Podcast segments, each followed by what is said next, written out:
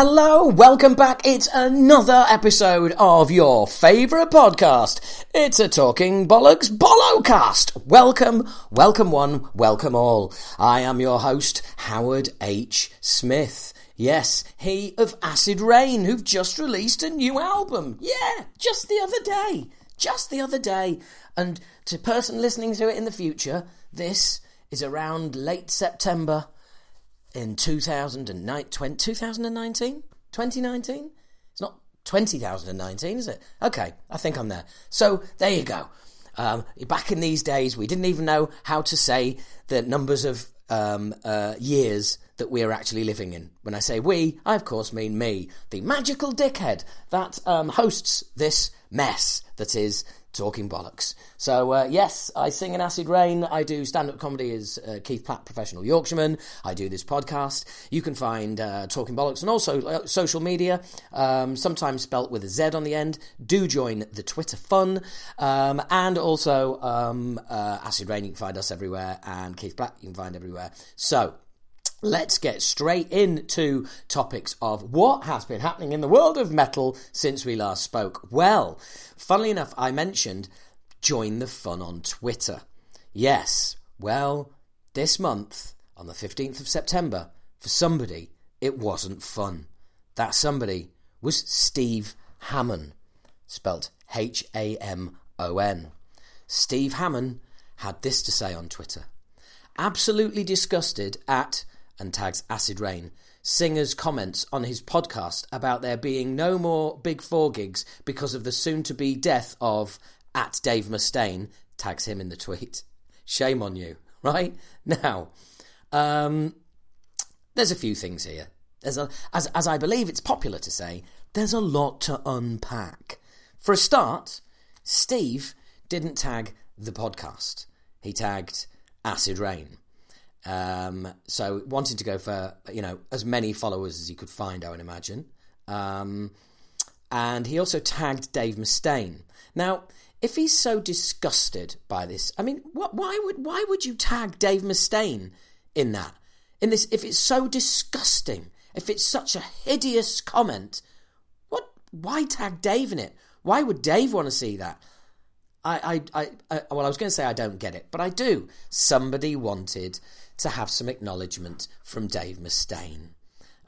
Instead, unfortunately for Steve, he just got tweets from me, and then quite a few of you piled in as well.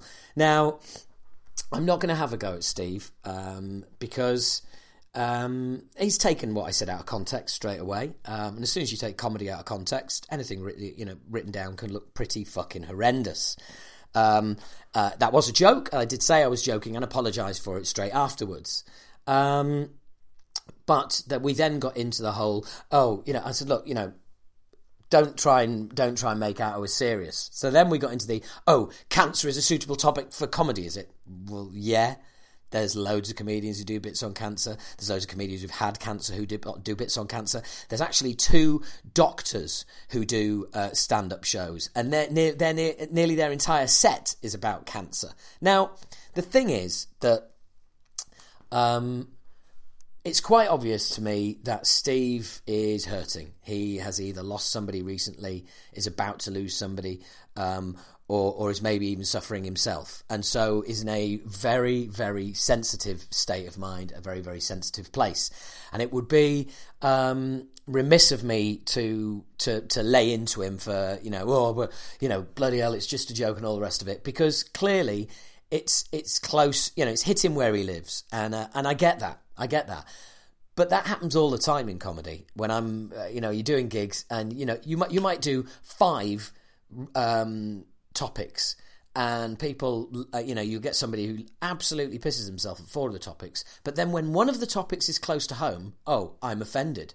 It's like, well, hang on, you laughed at the other four things, and they were, equally risque, but they were okay. But as soon as it's something that you have knowledge of, or that affects you, or that's going on in your life right now, suddenly it's offensive. And ultimately, gallows humour, etc., it's been around for centuries, and all topics are open for comedy. I actually felt that Dave Mustaine could have gone his entire life without ever finding out anything I'd said. But Steve decided to rope him in, which, again, I thought was pretty disgusting. And not tagging the podcast at all, again, just smacks of trying to get as many eyes on it as possible. And it's, I mean, it's just, it's classic kind of now, really, you know, it's classic outrage, you know, as I do believe Jamie Jasta says, I am going to give him credit, he calls it the outrage of the day. And you know, that's the outrage of today, is he was pissed off with me, but it's not to do with me, it's more to do with him. It's more to do with... So, Steve, if you're listening, which I'm sure you're not, because it's a disgusting podcast, or maybe you are wanting to hear what my reaction is. Whatever you're going through, whoever is going through it, be it you or anyone close to you, I wish you the absolute best and a full recovery. Recovery. But humour is humour. Yeah? I mean, I might do a joke about a car crash, you know, and all of a sudden somebody's going to get offended because they were recently in a car crash. You can't do a censor. You can't do a census of an audience. Find out what's been going on in their lives and steer clear of those topics. A, that's not how comedy works. B, that's not how comedy works. Now, totally understand it was on a podcast. It was still, you know, this is still a light-hearted comedy, apart from this. It's still a light-hearted podcast, apart from this fucking bit. So there you go. I've explained myself. I've said all I need to. And, you know, Steve, I wish you well. I wish you well. Now, let's get back to me being a loudmouth twat, shouting his mouth off about stuff that is going to get him in trouble. First up, it has to be... we've got to start one place, Hetfield. Hetfield back in rehab for alcohol addiction, I think it says now, or... you know, whatever it is, it's a good thing. It's a positive thing. He's gone back. He's getting help. They do say that you might not have drunk for 15, 20 years, but you're still a recovering alcoholic. Plenty of people do go back into rehab. Plenty of people have. Have instances where they stumble, they don't fall, but they do need to go back and get a refresher. And it's got to be done, you know, good on him. I think it's admirable. And clearly it had to be done. So for what it's worth, I wish him all the best. And for that, while we're there, I wish Dave Mustaine all the best as well. You know, I'm going back to the first bit again, aren't I? I'm repeating myself. But anyway, you know, let's just everybody be wonderful to each other all the time, okay? And good luck, James. Good luck, Dave. Both of them needing, you know, some, well, not so much luck, but more some great doctors. Cool. Okay, moving on. Whitfield Crane was once asked to join Judas Priest. What the fuck were those guys thinking? Yeah? I mean, you are kidding me. Whitfield Crane of Ugly Kid Joe in Judas Priest. Let's just think about that for a minute. Rob Halford, the metal god, being replaced by Whitfield Crane. I mean, it's not like Whitfield Crane of, you know, now. It would have been the Whitfield Crane. It was the Whitfield Crane of a good few years ago. But for a start, the name. You can't have somebody in Judas Priest called Whitfield Crane. It's just not happening. It's really not. I mean, it sounds like some ancient wizard or something, or some, some old hermit who lives on a hill and nobody dare go up to his house. Oh, that's Whitfield Crane's house. Yes, he lives there. It's all boarded up, and you're never to go there. He's an evil man, and if you wander into his garden, he'll hit you in the face with a massive leek. I mean, what the fuck? Whitfield Crane and Judas Priest. Come on! And then we got Vinnie Vincent, right? Just throwing it out there that if I was to join up with Kiss again, it'd have to be, the money would have to be right, because I wouldn't do it for Tommy Thayer's salary. And it's like, oh my God, this is such a lack of class. It's like, it really is just a fucking money-making machine, isn't it? Dearie me. I mean, just hold open auditions for money-hungry wankers, and let's set up another lineup. Let's have another Kiss. Oh God, what am I saying? What am I talking about? What the fuck is wrong with me? That's a terrible idea. Sorry, listeners. I do apologise for that. That's possibly one of the worst ideas I've ever had. That really is. So I might have to pause, by the way, because I'm expecting a call from our agent, Acid Reign's live agent. So if that happens, then I will just put you guys on pause. Not for long, don't worry. Don't worry, I'll be right back. In fact, due to the magic of the pause button, you won't even notice. You know, that's kind of how it works. So what else has been going on? Tool. Yes, Tool and their album. Fear Inoculum. I made a note at the beginning of the month when I got it, saying to talk about it on the podcast, and I made a note saying, you know, if I don't get into this album, it's kind of my fault, because it's just it's going to need more time and concentration than I can give it. You know, I really need to sit down and live with it. And then I've made another note further on down going, oh, I'm starting to get into it. And then I've made another note further down going, yeah, actually, I'm really digging it. I've got to say, I do like it. Those songs are fucking long, though, aren't they? Really? Aren't they? They are long, long-ass songs. I mean, I know they've been going down that route for a long time now, but, you know, I do miss the days of... Enema, whatever, however you want to pronounce it, where, you know, you just had like a 6 or 7. I miss those days. I miss Tool songs being sensible length, but I have to point out, if it's your first album in 14 years, one of the songs being a drum solo, that is just fucking disrespectful. That is pissing in my face. In my ears, actually. That is pissing in my ears. It's just... I'm not having that. It's just disrespectful. 14 years, a drum solo with some sound effects. Go fuck yourself. Do not pull that shit off on me. That is just bang out of order. And I think for that very reason, I'm not going to be buying a physical copy of it because, you know, one song, one whole 6 minutes, a bloody drum solo. No, I'm not having it. I am not. I'm making a stand. I'm making a stand. Check out me, all entitled. Hey, see what I've done there? Yes, the new Acid Reign album, The Age of Entitlement, is out after a 29-year gap. And that's been a complete headfuck, to be honest with you guys. In the you know, best kind of headfuck way. It's been a good skull fucking. Skull fucking. How do you get skull fucked? Is it in the eyes?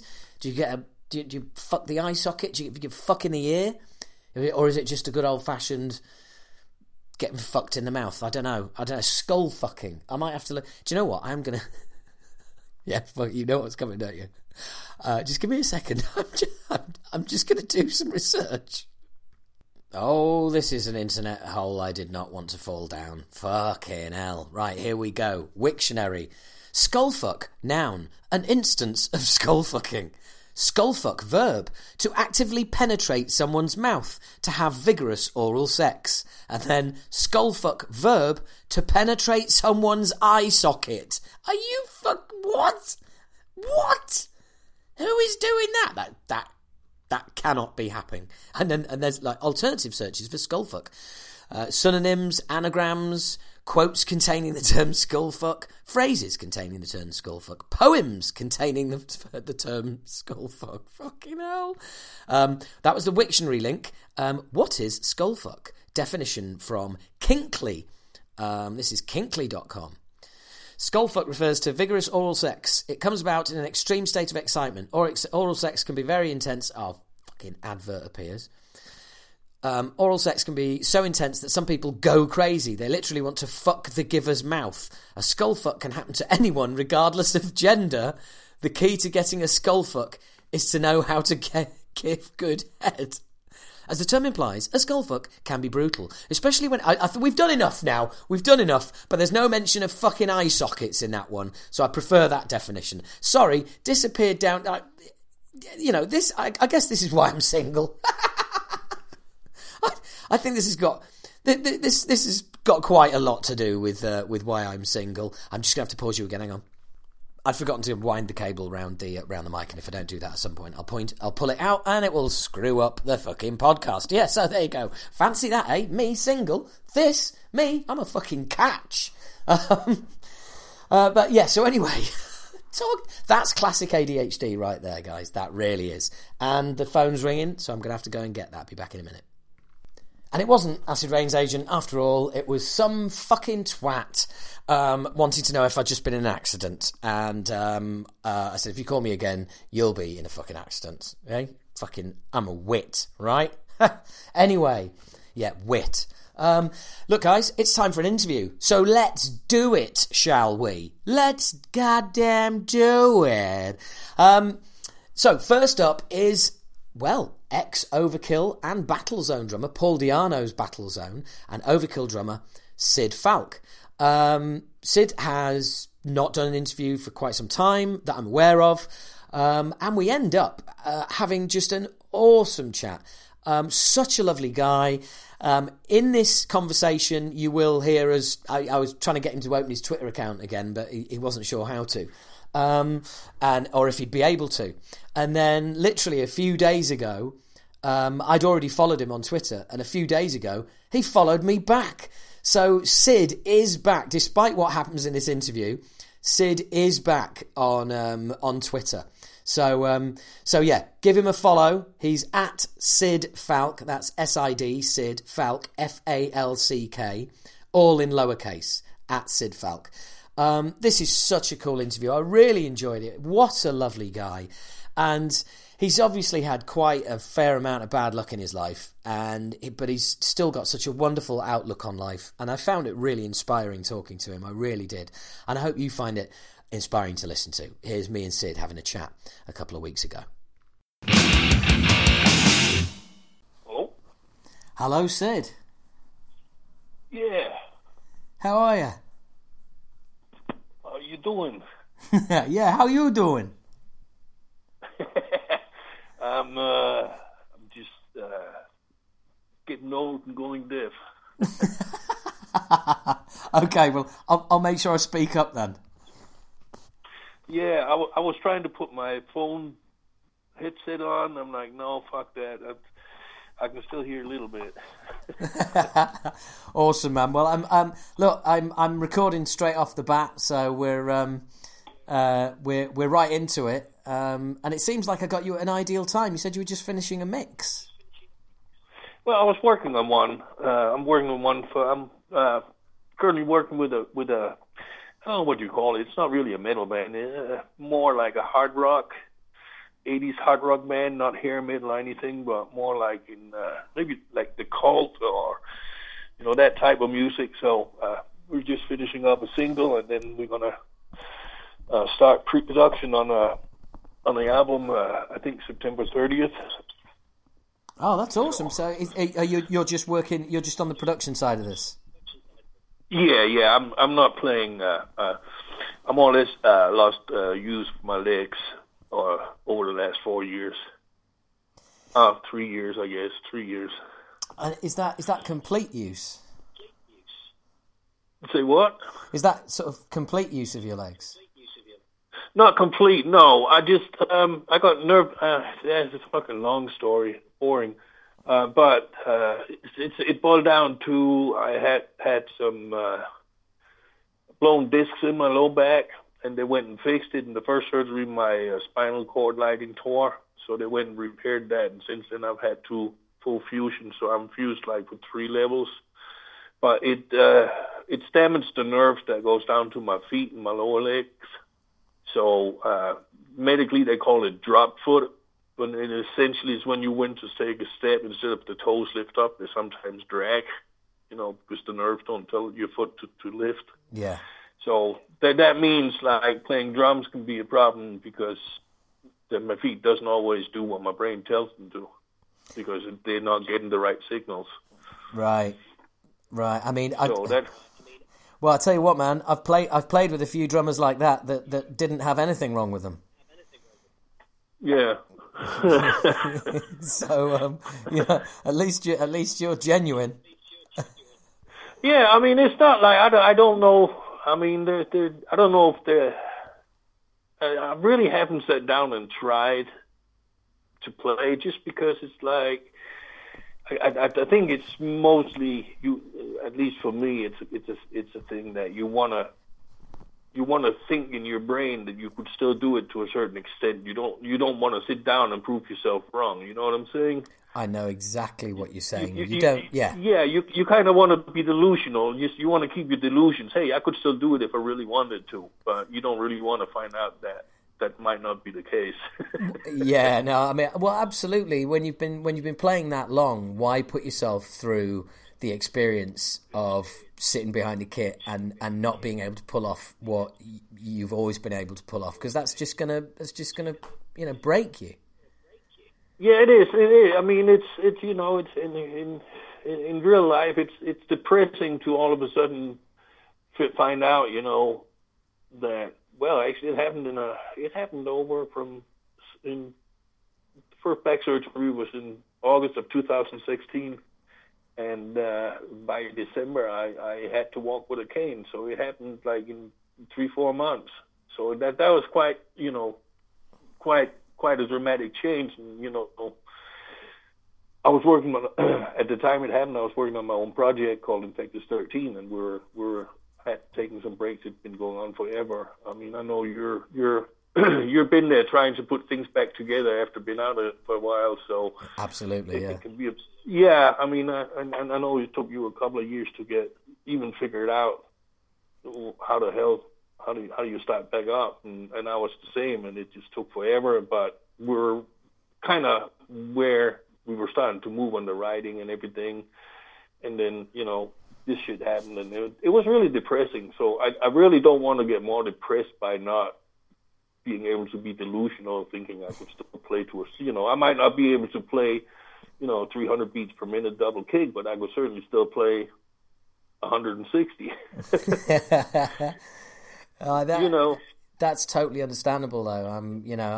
I absolutely know where you're coming from. And like you say, why do that to yourself? And by the sounds of it, you're still, you're still remaining involved in the industry as well and helping other people. Yeah, I really, it's really, and again, you know this, it's really hard to walk away from. I tried it, and it after a while, you might be okay with telling people, nah, maybe someday, but not really, But after a while, it does start pulling because I think it's for me at least. I think it was kind of an ego thing, not a fame thing, but an ego thing in the sense that you hear all this new crap that's been coming out in the last. I call it crap, that has been in the world of metal and thrash metal or whatever you want to call it, you hear it and you go, what the fuck is wrong with these people? Why don't they write good shit anymore? Why they don't even fucking play this shit right? So my ego started playing, what? I could fucking do that 10 times better. Yeah. And then you start convincing yourself that you really could, and at that point you're like, okay, let's do it, So I think it, at least for me, and probably for many other people, it was an ego thing. Just let me get back out there and show these fucking whippersnappers how it's done, how we used to do it in the old days. I mean, you were right there in the old days, right around the same time. I started out in London in 84 to 86. So you started out right around the same time, I believe. Yeah, well, 85. But and when were you in? Just to go back into the deep depth and the deep past. When were you? What years were you in Battlezone? That was from 84 to 86. Ah, man, I was really hoping that you managed to make it into 87 because then we would have had a definite link because the management company, the management arm of Power Station Records was called Song Management, and Song Management managed Acid Reign for their sort of first kind of third of our career until 1991. So we'd have effectively been on kind of inverted commas the same label. But what brought you over here? Was it the Battlezone opportunity, or were you over here anyway? How did that work out? I guess I'm originally from Denmark, and Denmark is a tiny fucking little country. You get an education, whether it's blue collar or white collar, and you go to work. You could try I mean, you have a hit record, you sell, I think, 5,000 copies, you get gold. I'm like, there's not a lot of incentive. If you want to play music, and I wanted to play music, that was very clear, because that was, you know, it's not the old, I don't know if it was, it was the only thing that came easy to me, and that sounds a little arrogant, but it really, you know, it kind of did come easy to me, and I enjoyed it. So I realized, you want to do this, Denmark is not the place to be.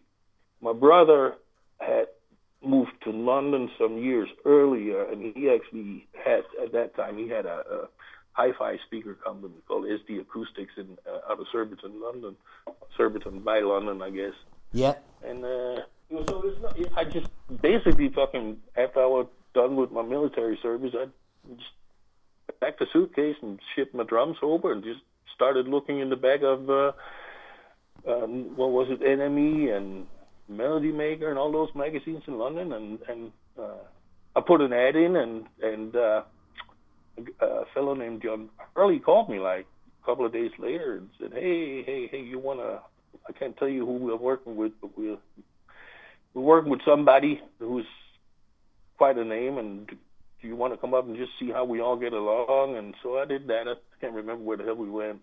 Some kind of studio in East London, and we just fooled around, played some shit. They played some riffs, and and he said, "Hey man, this really worked. We had a good time and all that." And said, so basically what we're doing, we're this is Paul Di'Anno's new band. And I was like, "Oh, okay." He said, "You know him?" "Yeah, of course I know him." I said, "You like him?" "Oh, I mean, I never met him. I'm more of a Bruce Dickinson fan."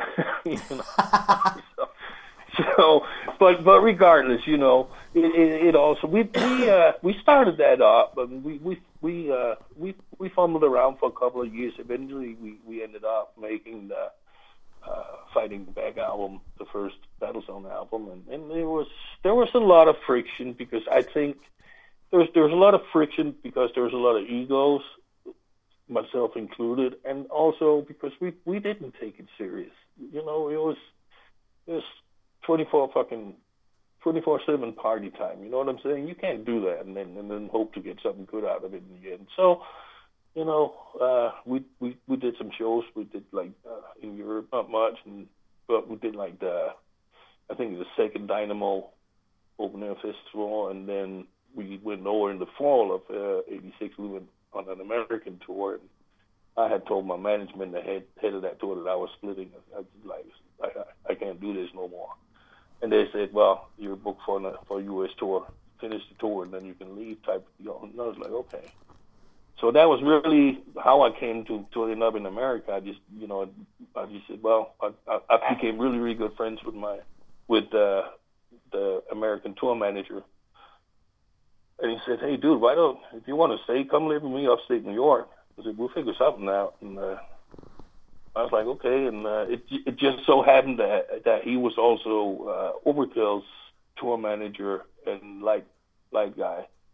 And so I stayed behind, and, you know, Overkill was out finishing up a tour for, what was that, Taking Over album in 86, 87. And yeah. There were, yeah, that's spot on. And I did, at that part, Rat had split, and they were using a guy named Mark Archibald, who was really just a stand-in drummer, and they had already decided that he was a really good standing drummer, but his personality did not work in the band because he was a major pothead, and that was certain members of Overkill like couldn't stand potheads. So yeah, you know, they knew that would never be. He was basically not invited, not because of his ability to play, but just really it was a personality thing. And then, you know, Rick had been tour manager had been telling them, "Hey, dude, you need to try this guy. You need to see this guy."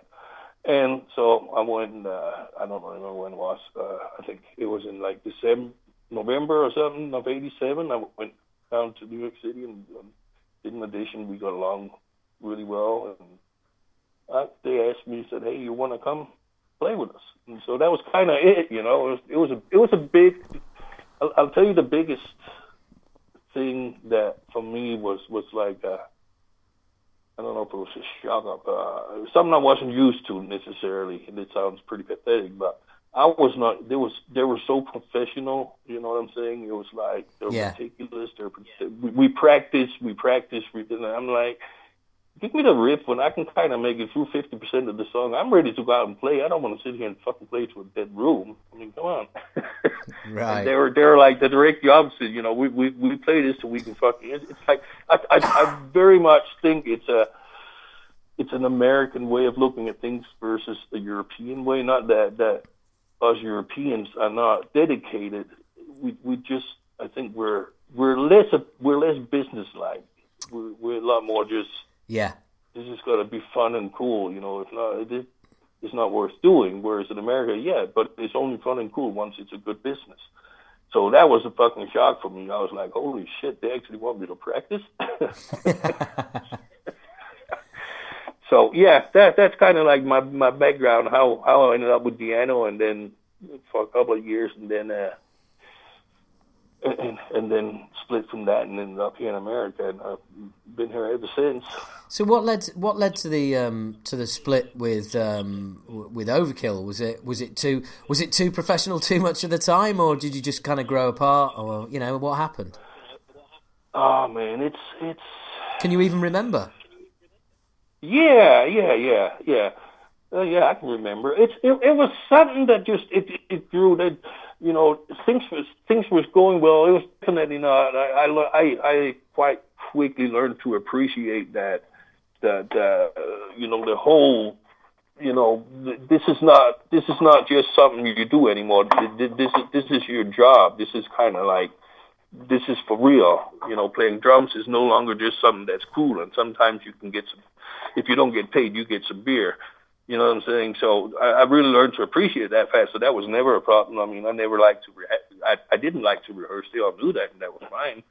But it was just after the years of decay, when I guess you would say there was a falling out between the two main members of the band, which was, well, I shouldn't say two.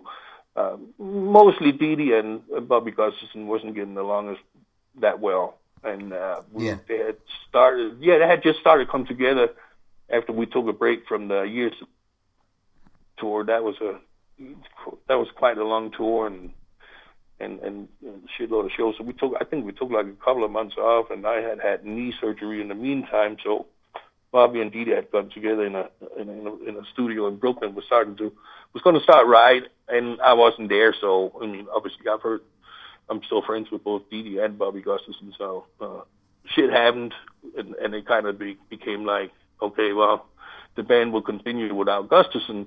After that, it became, I don't know how to say it, because it's not really negative, but it's obviously the dynamics in the band change when something like that happens. Because before we were a four-piece, you know, I was the new guy in the three.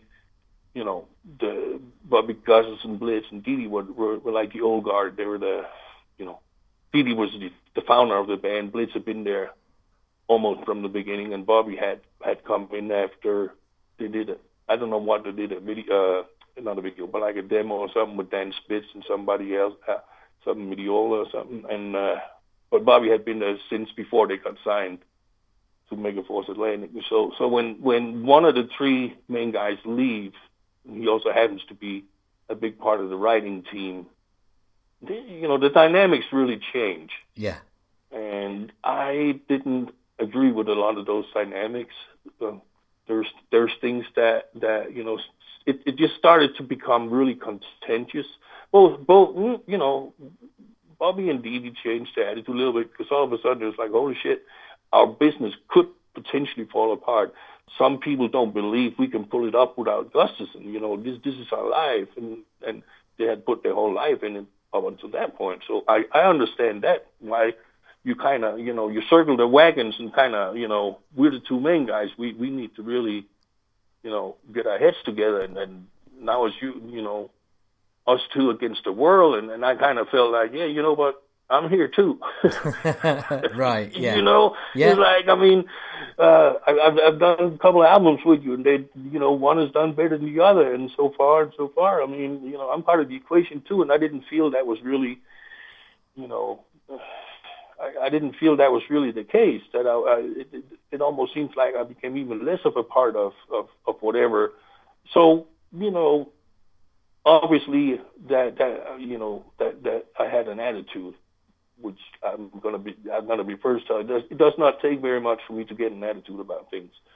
You know, I don't know if it's a drummer thing or a Danish thing or whatever, but you know, so it just things started becoming contentious between, you know.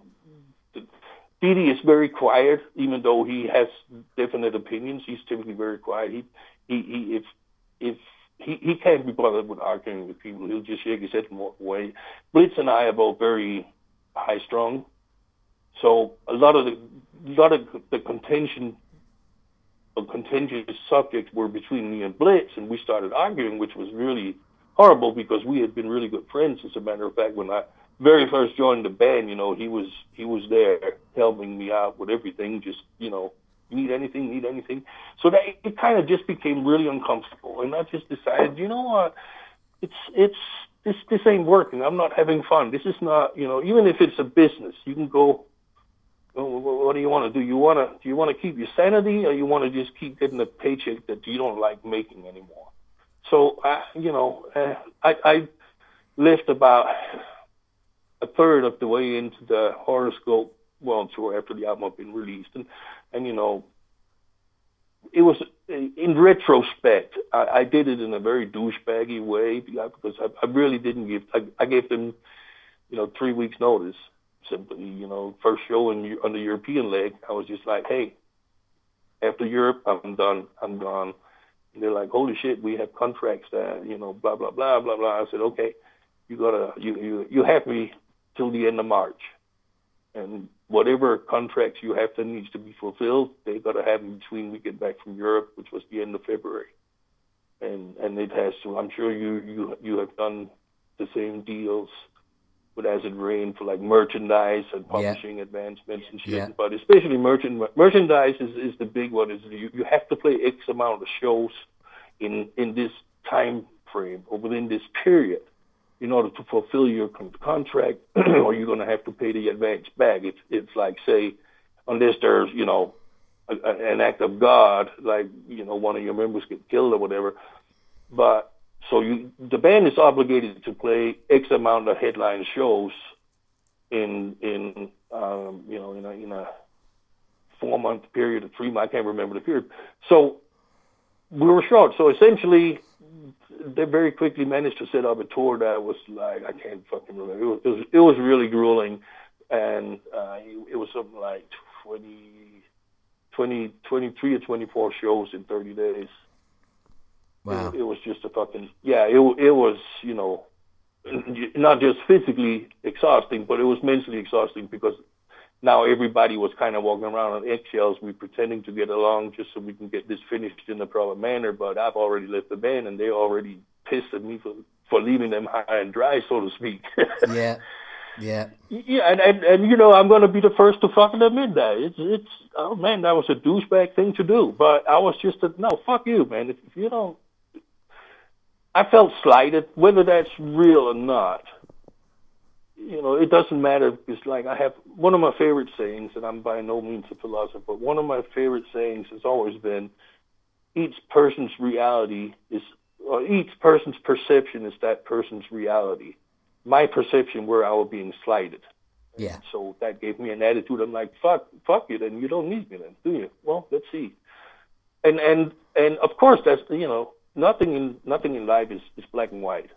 Yeah. So if you don't sit down, and you've been there, if you don't sit down and say, okay, we gotta have a conversation for X amount of time, and we're not allowed to get pissed at each other. We gotta figure this out. What is the actual problem?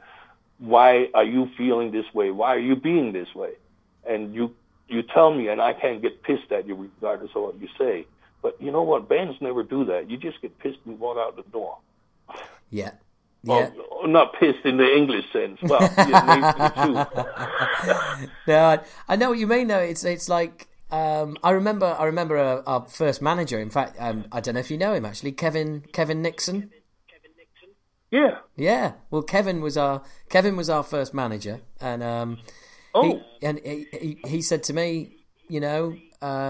Sometimes it's better when the pots and pans fly.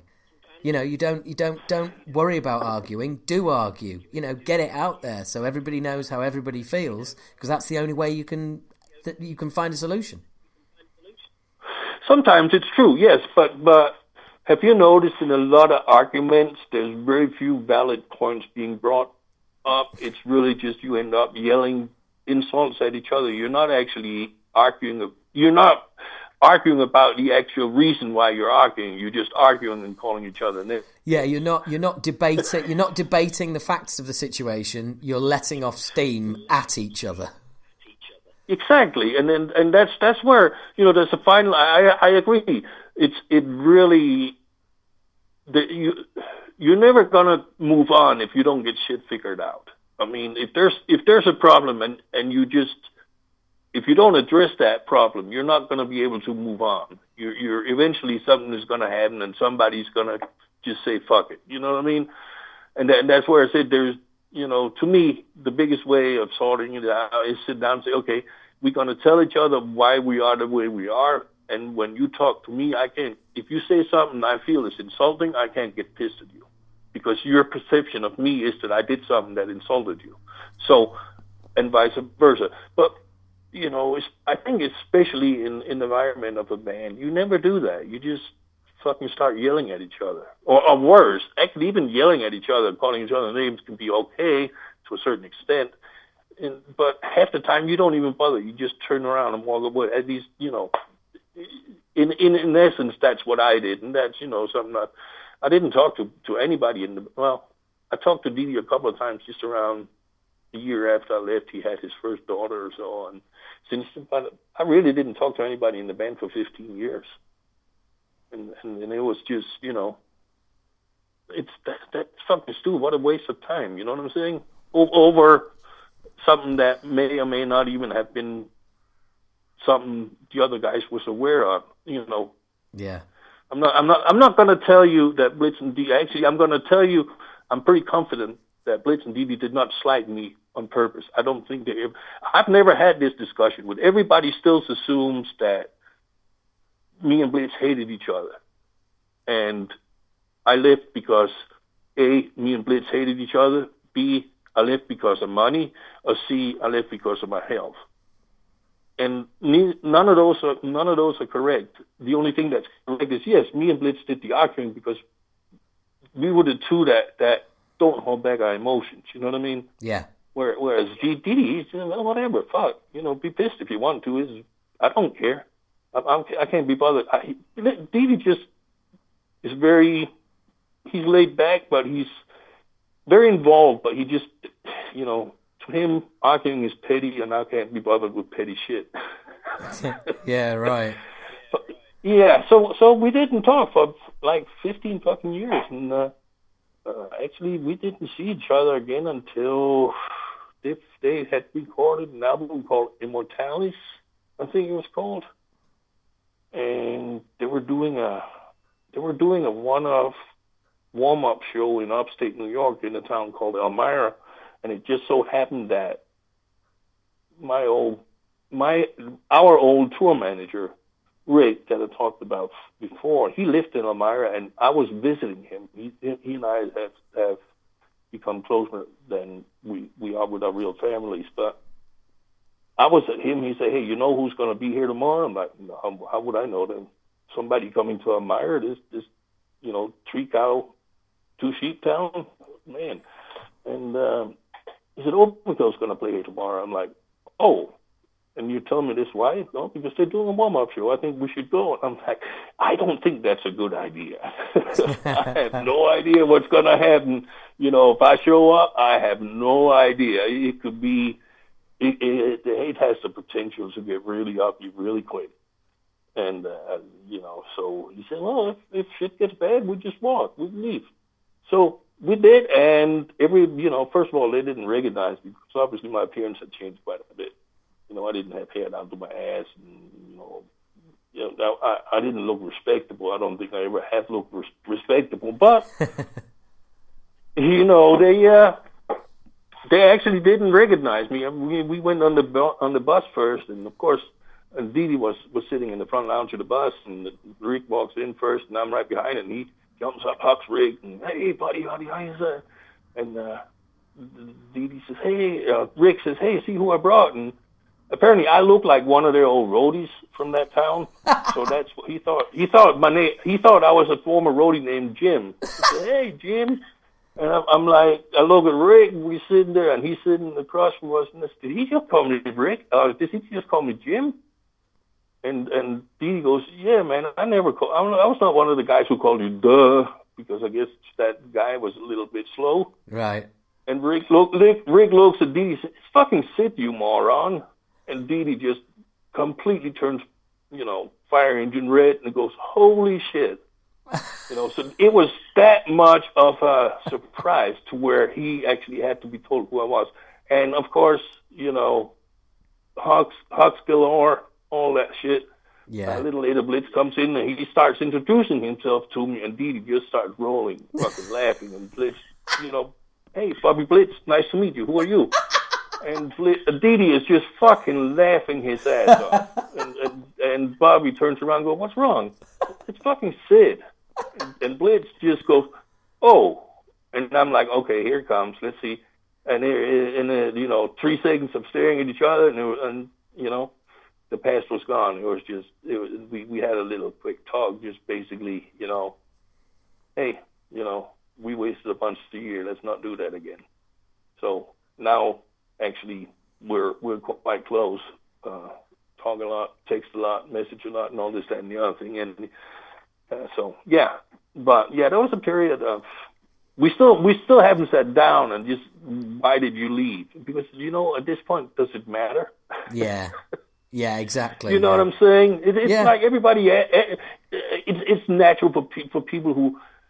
First of all, I don't understand why anybody want to talk to me because I don't have fucking anything interesting to say. But second of all, you know, when I do talk to people like in interviews or whatever, it's like they want to. Why did you leave? They're like, why does it matter? It was whatever 20 years ago. Why does it matter to this day? You know, I mean, because most people, I think, they're really just looking for dirt. So, you know, you can get something public fighting or arguing going.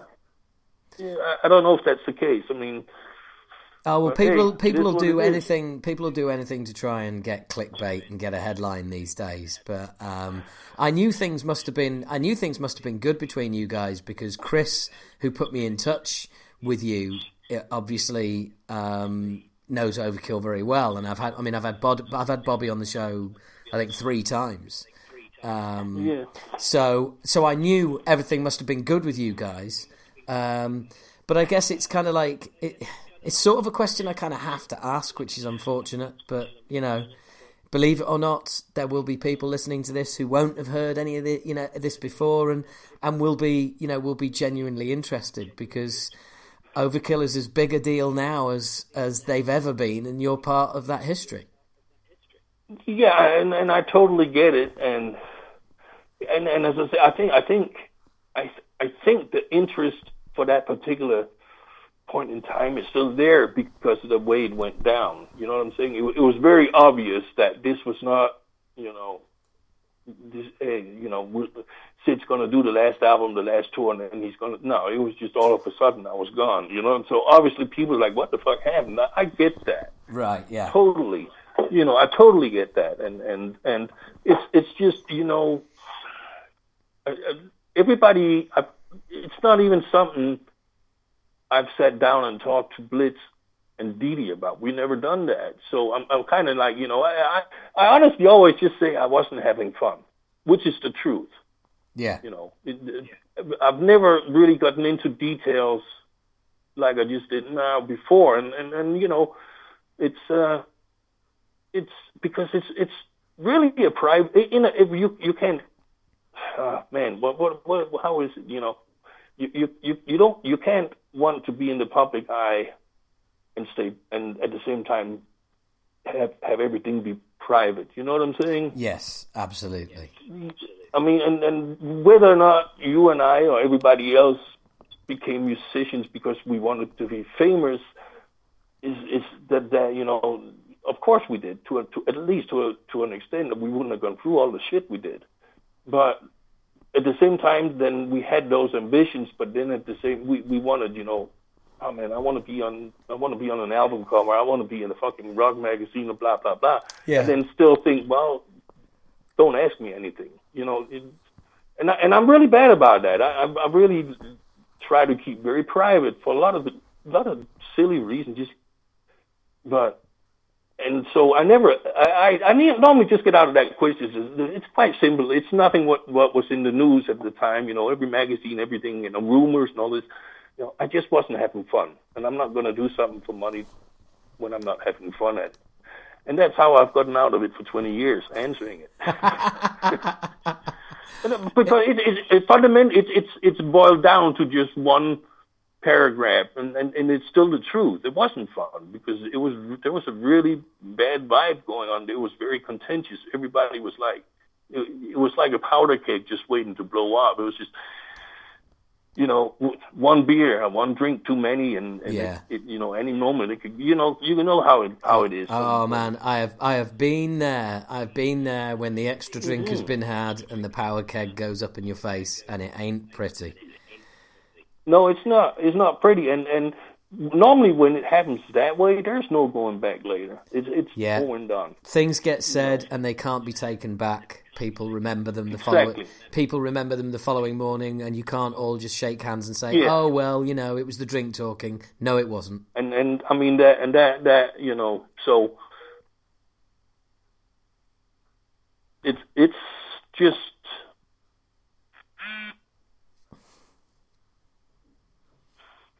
You still there? Yeah, I am. Are you getting messages your end?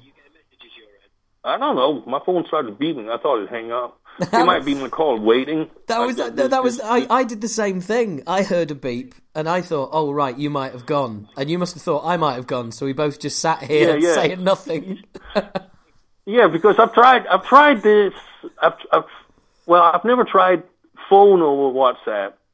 I've tried it over other messaging apps, and it worked really horrible because it kept dropping the connection and whatnot. Yeah. And actually, the only thing I've ever gone besides messaging over WhatsApp is I've done video chat with Blitz over it. Oh, right. Okay. Yeah. But that's different. I didn't know if that was, you know, they've probably come a long way since when they first started having these fucking apps, you know. Oh yeah, no, I mean it's what WhatsApp is definitely one of the better ones, without a doubt. Yeah. And well, the connection's holding up so far, that's for sure. Yeah, and actually, I'm surprised because I was like, oh man, we're gonna be sitting fucking redialing like every 3 minutes. I do a lot of this, and I was really pleased when you gave me a number so we could do WhatsApp because it is pretty reliable. I've got to ask: are we ever going to get any? Because are we going to get any Infectious 13 releases, or was it just demos? Is there any plans to get that stuff out? Well, it boils back down to what I was we started off talking about, my feet and my legs. But what the deal is now is we got, I don't know, 6, 7, 8 songs that had, about 7 or 8 songs maybe, that had the drum tracks recorded. And we were starting writing more songs, the guitar at the time, Steve Falck and I, and we'd done some really cool stuff, and then the shit with my back surgery happened, and it's kind of really hard to get. I mean, the only one that's still, at least on paper, is part of Infectious 13 besides myself is Bob Barnack, my singer, right, who's also a very close friend, and it's really hard to get people wanting to be involved because. Are you going to play? Well, no, I really can't play right now. Well, but why are we doing it then? Right, yeah. Well, because we got a shitload of stuff sitting in the computer waiting to have bass guitars and vocals done, and you would have, if you don't have enough material for a full album, at least a solid EP and get something out that we promised, well, that I promised people like in 2014. Right. Fucking 5 years ago, and we never did anything. We did two two original songs. That was all we managed, and shit would.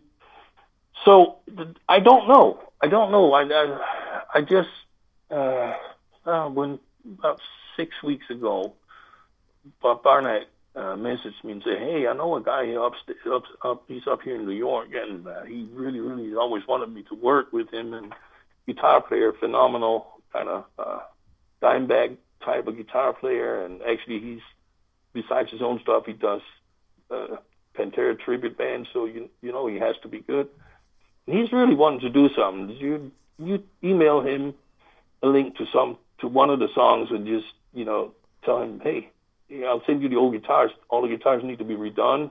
And let's hear it. And it just so happened I got right when that was going on, and it seems to be just the way it works with me somehow. Every time something good is about to happen, my health takes a big shit. Like, when we were finally starting to find when things were starting to really gel good with writing in 2016, my back shit happened and had dire stuff with the nerve damage to my feet. And then, I've had a bunch of heart problems. So, and just here about 6 weeks ago, I had another heart surgery, and that was just about the time when Bob was talking to this guy. So it's really hard to get people excited when all I can say is, well, we'll try and finish the songs and see if they can be put out. And it's like, that's a lot of work for a lot of ifs. Yeah. You know what I'm saying? Yeah, no. Because there's not... Sadly... And to a very large extent, I'm the same way. But sadly, it's come to, what's in it for me? Well, isn't this about just playing some music? And what are you going to lose doing this? You know what I'm saying? As opposed to what are you going to gain? Well, you're not going to gain shit, but what are you going to lose? But that's not how it's a waste of my time. I'd rather focus on something I know. If we get this done, we can go out and do something with. And I fully get that. But that's the problem at this point is... As far as it's finding people who are willing to finish the songs with me and Bob, and who's not willing to just do one song and then say, "Nah, dude, this is too much work," because we're not going to do anything with it after it's done, except for, "Oh wow, I got my name on a recording." I'm like, well, wouldn't that be cool? Yeah. What recordings are your name on right now? Yeah. But it's really, really hard, and I understand it. I understand it from the other side of it's really hard to get psyched up for something and wanting to throw your whole dedication into something that really, for all intents and purposes, is over before you started at this point. So I don't know. Bob really I would love to get it finished for obvious reasons, because I look like a schmuck. Having promised people for years, and people got excited, which really shocked me. I just said it, I was going to just do it for me, literally. And I made a post about that on Facebook after I had the first two heart surgeries, and I've been told, hey, this you're not a healthy young man anymore. You got some serious health problems. And I was like, okay, you know what? I don't want to remember something I did 15, 20 years ago. I want to do one last album where I'm in charge. I don't have to compromise for anything. I want it to be done my way. I want it to be a dictatorship to a certain extent, because I want everybody. But want in the end it's my, because I want it to be done. I want the songs to be the way I think songs should be. I want the sounds to be the way I think sounds should be. I want the production to be the way I think the production should be. I don't want to have to back down just to keep peace in the room. And in a traditional band setting, you can't have your way 100% of the time. You have to back. You have to learn to compromise. You have to learn to trust that other people have opinions and their opinions are valid. And I just want one. I want to finish handful or whatever, shitload of whatever, album's worth of songs, and I want to hold it up. This, I didn't compromise. There was no, if you hate it, I don't care. To me, this is 100% what it should be, because this is how I wanted it to be.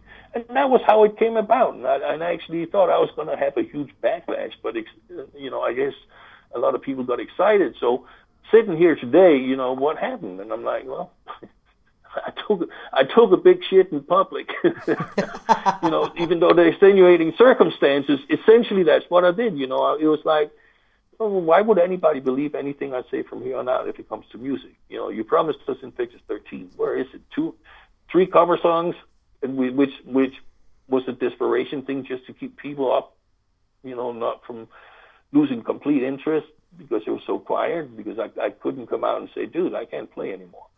Yeah. You know, and my feet are gone. And that's a problem for a fucking drummer with double kicks. yeah, ever so slightly, yeah. I mean, I had been working with a friend here like last year on inventing something that would, I'm not going to say like Rick Allen, but kind of, it would have worked for me with my feet not being 100% functioning, because they don't, you know, I don't have full control over like lifting my foot up. Once my foot is off the ground, I don't necessarily have full control over it. Right. So I was trying to come up with something that would make me play without having to put my foot off the ground. And that I can do, but it kind of just, you know, for what purpose? Because I'm not playing. There's nobody wanting to finish this shit with me except for Bob. Drums and vocals are really awesome, but yeah, Bob and I are probably the only ones that's going to think so. So with that, how does that make walking then? Because walking surely is a bit of a battle as well. Which is with your condition. What's it like walking? I don't work. I can't work. No, walking. Walking. Walking as in walking up and down the street.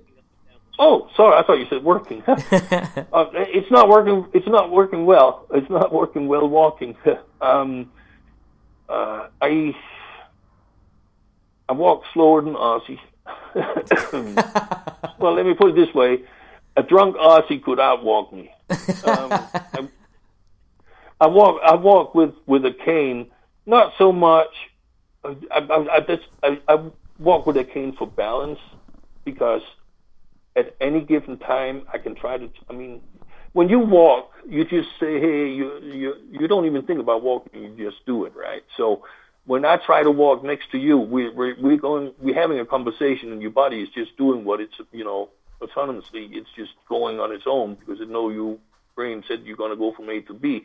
However, with me, if I don't focus on walking, I fall a lot, which is kind of embarrassing, but it is what it is, because I'll go to take a step and my foot might be normal or it might not lift at all. So now the rest of my body is already in a forward motion and my foot is still on the ground behind me.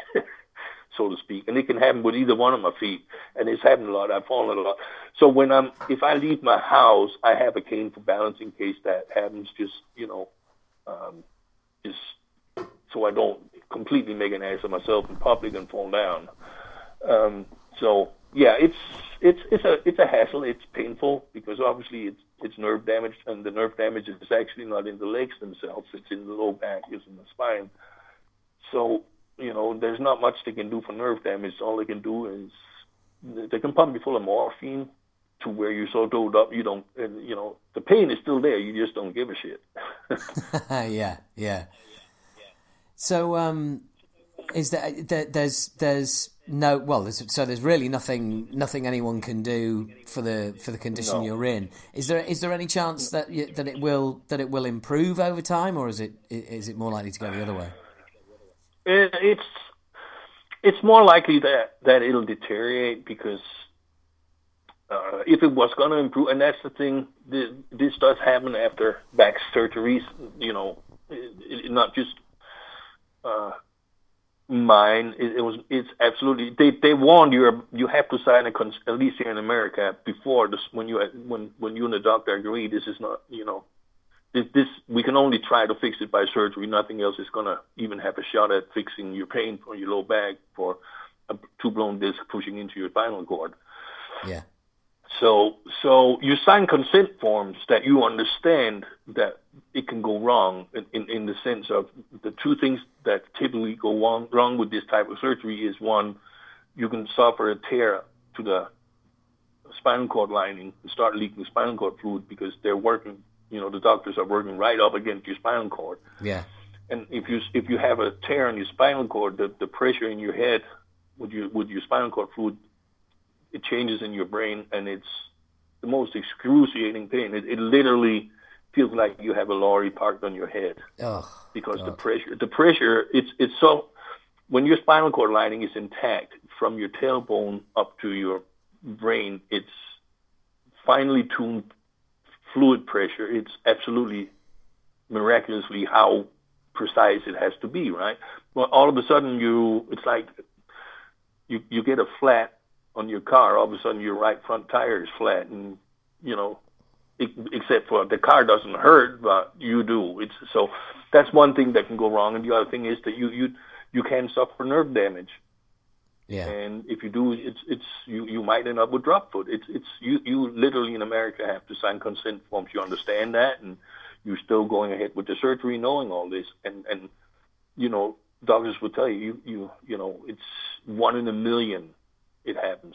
It's definitely the same in the UK, because a friend of mine has just had a back operation, had to sign the form. Something went wrong. He's had to go back, and they've done another operation. It looks like it's work. It's worked. He's like 8 weeks out from since surgery, and it's looking like this time. But the first first operation fixed the problem, but caused another one.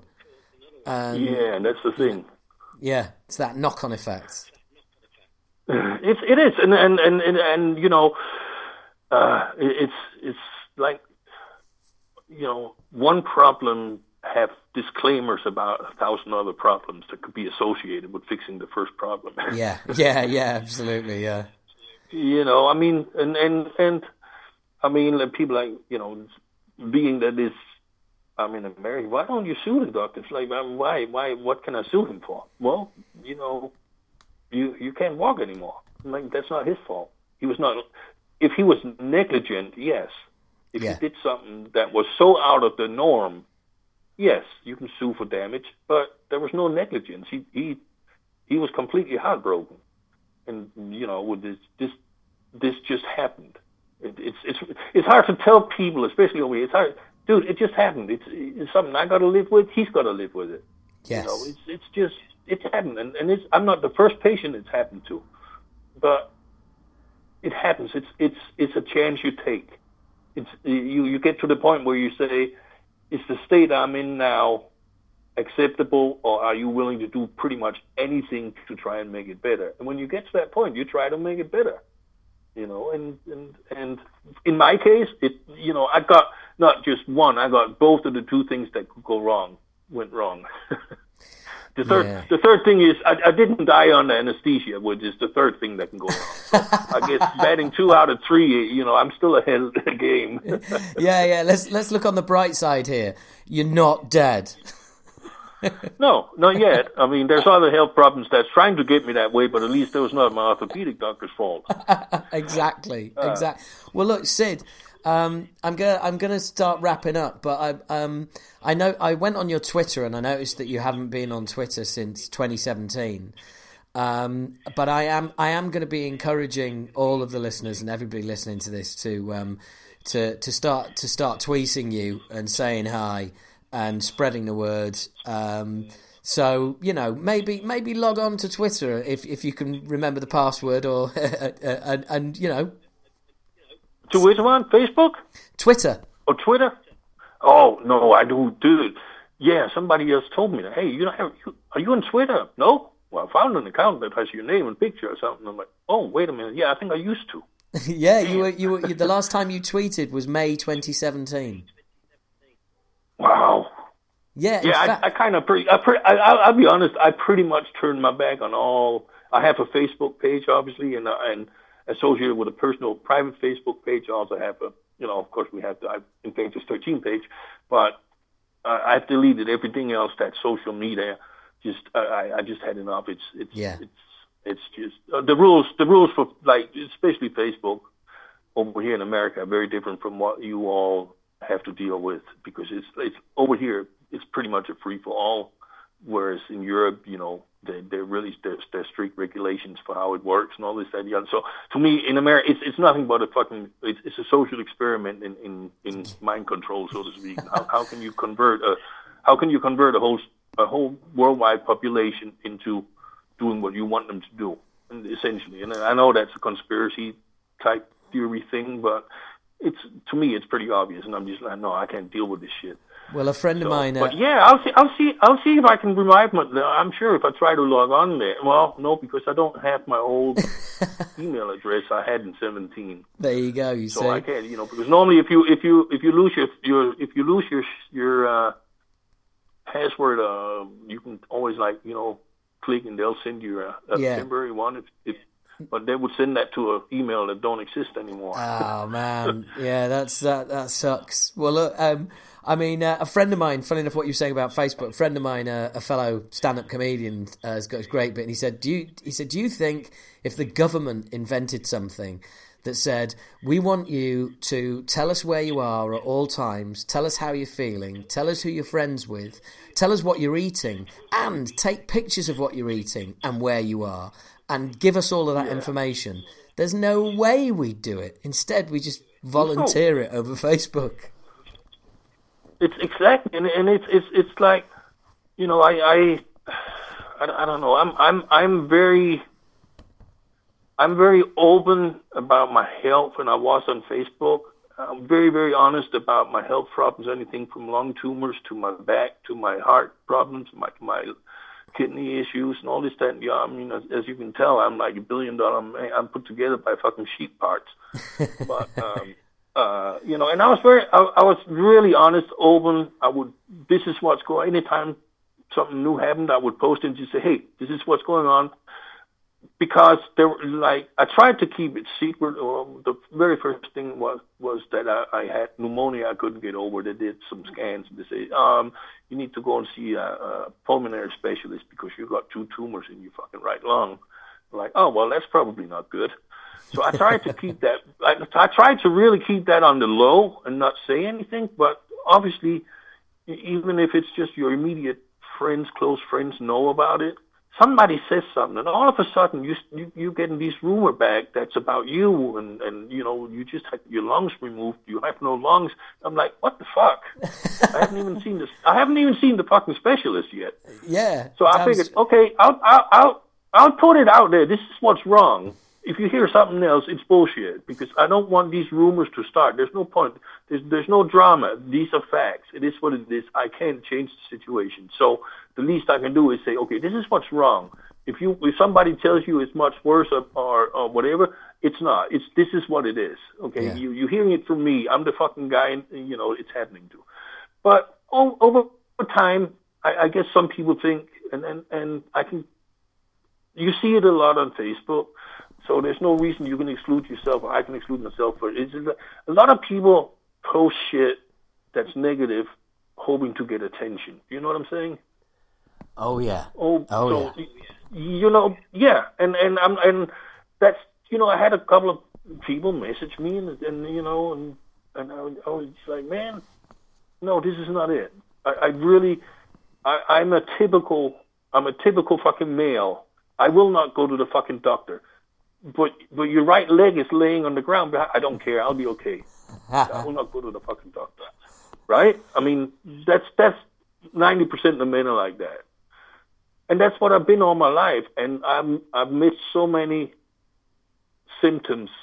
Looking back, knowing what I know now, I know how many times I should have gone when something was wrong, and I just said, "Fuck it. I don't want to deal with it." Right. You know. So it was like, dude, if something's wrong, fucking go. Do your copay and find out if it's something real, because 99% of most health issues can be fixed if you fucking discover it early. Well, I think that's a really good positive message to take away from all of this, especially, you know, for anybody listening, which is that is great advice. Which is, you know, look, if there's something, get it checked out. I didn't do it. Yeah, I didn't do it. I mean, you know, we have horrible fucking healthcare in America. Yeah. And I even saying that, I still had access to doctors because I was one of the lucky ones that, you know. But even if you don't, if you think there's something wrong, you know your body. Don't fucking blow it off. The minute you start actually thinking, you know, you've already blown it up for a week or two until you realize, no, wait a minute, this could be a problem because it's here every day.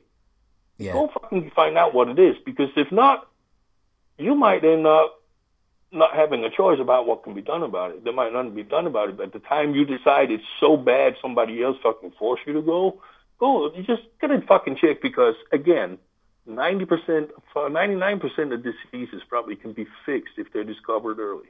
Yeah. You get it. And that's really was my hope, and this is it. Some people misunderstood it, and I understand why. So, but I just said, no, stop. I'm going to go back to be just really fucking private, because it's just me, my dogs, my house, my fucking mixed room, and that's it. That's cool, man. That's cool. Well, look, good luck with the project you're working on at the moment. Fingers crossed, we get to hear Infectious 13 in the end. And I tell you what I'm going to do. I'm going to email you a link to our new album, which is not out yet, but. I'm going to email you a link and give it a listen, and because you know we're of the same era, so hopefully you'll appreciate that you know we're doing things right.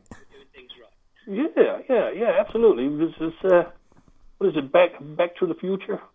Yeah, kind of. It feels like that, man. Yeah, after 29 years, but but literally, I understand what you're saying, and I agree 100% because we just thought different back, you know. We're a generation that thought and heard music different because we were there before it was even fucking a genre. You know what I'm saying? Absolutely. When you and I started playing, there was nothing called thrash metal. There was fucking rock and hard rock. That was it. Yeah. Exactly. And the thing is, as well, is it's kind of become a sort of source of joking in the band. It's like, you know, I'm so old. I can remember when there was, you know, just two genres instead of like the fucking hundreds there is now. Yeah. What the fuck is shoe metal? What? There's Naturecore. Naturecore, where bands sing about fucking trees and Mother Earth and shit. I guess that's the new form of tree hugger. Yeah, absolutely. It's tree hugging metal. Holy shit! You gotta just shake your head at all this shit, don't you? I mean, it's so sad. It's funny, but you kind of just you. It's like one of those, you know, if the world had a fucking doorbell, you would ring and it would stop, so you could get off. You just want to do it because it's getting so fucking stupid. It's like, I'm changing bus, man. Stop this earth. I'm getting off. You know. Absolutely. Well, look, man, it's been an absolute pleasure, Sid. Thank you so much for your time. Really enjoyed it, man. Brother. We'll do this again sometime.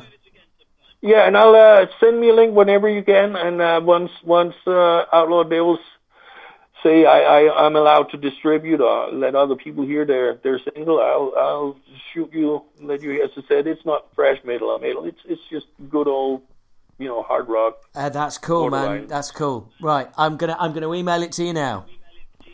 All right, thanks, brother. Cool, Sid. Take care, man. You too. Bye-bye. Bye-bye. See what I mean? How cool is Sid? What a really, really lovely guy. I really enjoyed that. And as I said, he is back up and running on Twitter. So make sure you give him a follow. Sid Falck, SID FALCK. What a story he's got to tell. What a great guy. And you know, you gotta hope that that he gets those tunes out eventually. I really hope he does pull it off. That should be cool. Anyway, moving on. What else has been going on? Be careful if you're going to see Iron Maiden. Yannick Gers might throw his guitar at you.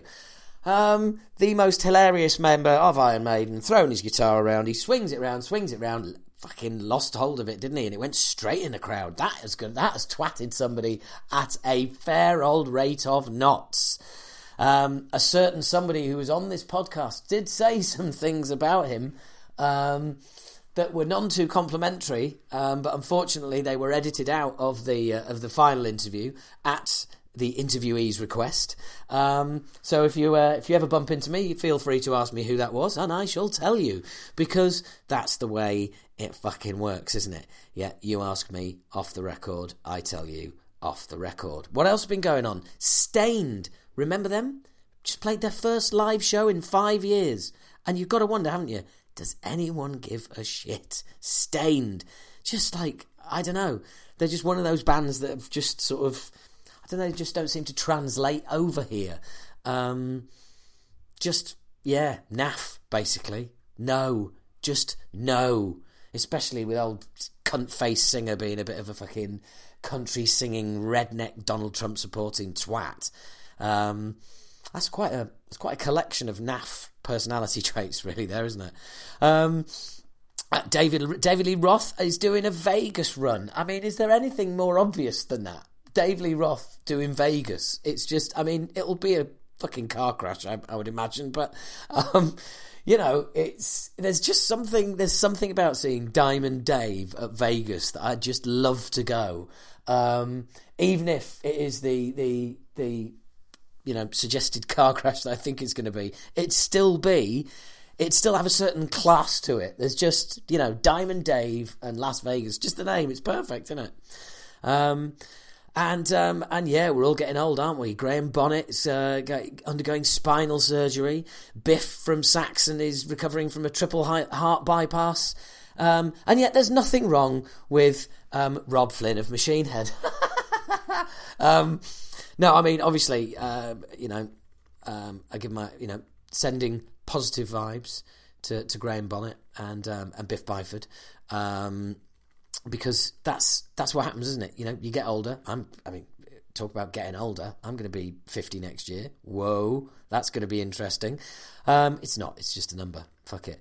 And of course, poor old Richard Brunel, of former Morbid Angel guitarist, he dead at 55. This is like all of a sudden, it's like sort of obituary section of the Bolocast. I haven't done one of these before. It's a little bit worrying. But on brighter news, we had Phil Demmel on last month, and he said it was, you know, wasn't a project he was doing. It was just, you know, playing tunes with some buds. Well, it's going to be called Made in America, and it's Portnoy, Blitz, Phil Demmel, and you know, something's coming soon. That should be really interesting, actually, because that is a really, really kind of odd mixture. But moving on, going back to releases since the last podcast, we have Exorder. That's right, Mourn the Southern Skies has come out, and well, what do we all think? There's just something not grabbing me about it. And funnily enough, I was listening to what was it? The Different Times podcast. I was listening to that, and they used a phrase on there which was Pantera without the songs, without the tunes, if you will. And I kind of felt, you know, and it's horrible to be comparing them to Pantera and all the rest of it, but I don't know. I didn't get into Exorder the first time round. I've really tried second time, but I've failed again, I'm afraid. It's not really doing anything for me. I've got to be honest. So, and with that mention of the Different Times podcast, it makes perfect sense to now go into a section, the second interview of the podcast, which is kind of me being interviewed by none other than Paul Podcast himself, or Paul Waller of band OMS, who has been a guest on the show. We played Uprising Fest together, and got to chat with Barney from Napalm, and he's going to come on the show at some point. We were going to do it a couple of days ago, but he wasn't able to. He's now on tour, so it'll be a little while yet. And I got to hang out in the dressing room after the show with Paul and talk about all sorts, really. And I wanted it to be us interviewing each other. it ends up him sort of interviewing more me, but we talk about, you know, music in general. And I just think it's a cool chat. It's not so much of an interview with me, so I'm apologising for that, because you get enough of me. It's all me now, and now there's going to be a fucking interview. But there's all sorts going on. There's people coming in and out. I think Paul and Mark of Acid Reign make an appearance. A lady makes an appearance who was refilling her Coke bottle with vodka. There's all sorts of bits and pieces going on. It's quite old school. It's a while since I've done one of these. There used to be a lot of these early, in the earlier podcasts where I was actually getting to meet people, and that just seems to be a while since I've kind of done it in a dressing room, you know, in a venue. I think the last one would have been Blitz, actually. So here it is. Strangely enough, this is myself and Paul Waller, Paul Podcast of the Different Times Podcast. This is basically going to be a bit of cross-pollination. They're going to use this interview as well. So, but it will be for a special. Don't worry, you are going to get all of the podcast love that you like from Different Times, which is a great podcast, by the way. Do subscribe to it. Do check it out. Here is myself and Paul in a dressing room in Leicester O2. After having both played Leicester Uprising. I'm actually recording, mate. Are you? I am, yeah. Am I coming through loud and clear? You sound like you're doing a... You sound like you're a pilot. Yeah, you sound like you're a pilot. Oh, yeah. We'll be cruising at 20,000. I don't care what the fuck you do, mate. Fly the plane. I don't give a shit. We're going to be going over... Don't that's right. My missus said that is what I should be doing as a late night DJ, because I've got that voice. Here we go. Same time. Mine's gone everywhere as well. Bastard. Oh. But I've got, you know, that film The Fog. Like, I feel like I should be like that woman that does like, and it's rolling in, you know, be careful, you know, don't die.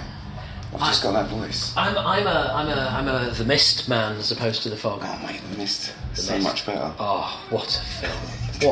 That ending. Are you that film ending. Podcast? Yeah, it's not really got started. It's just that I know one of the editors on Peaky Blinders. And it's finally out, and I wanted to get him, and he's just gone on to another project, and I want him to be, and it's not going to be a regular thing. They're just going to be like, you know, odd ones here and there, but I do still want to do it. Really hope you do. Mm-hmm.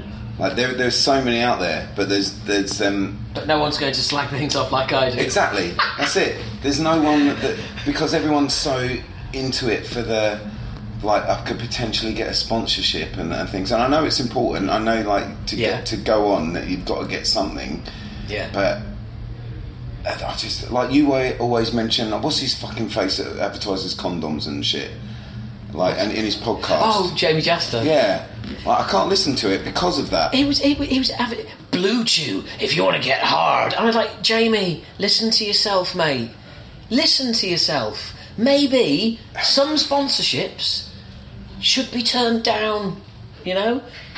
And I love the way he goes on and on about how he's trying not to eat meat, and he's going vegan, he's trying to be really healthy, and then he goes on about how great Monster energy drinks are. And it's like, mate, they fucking kill you.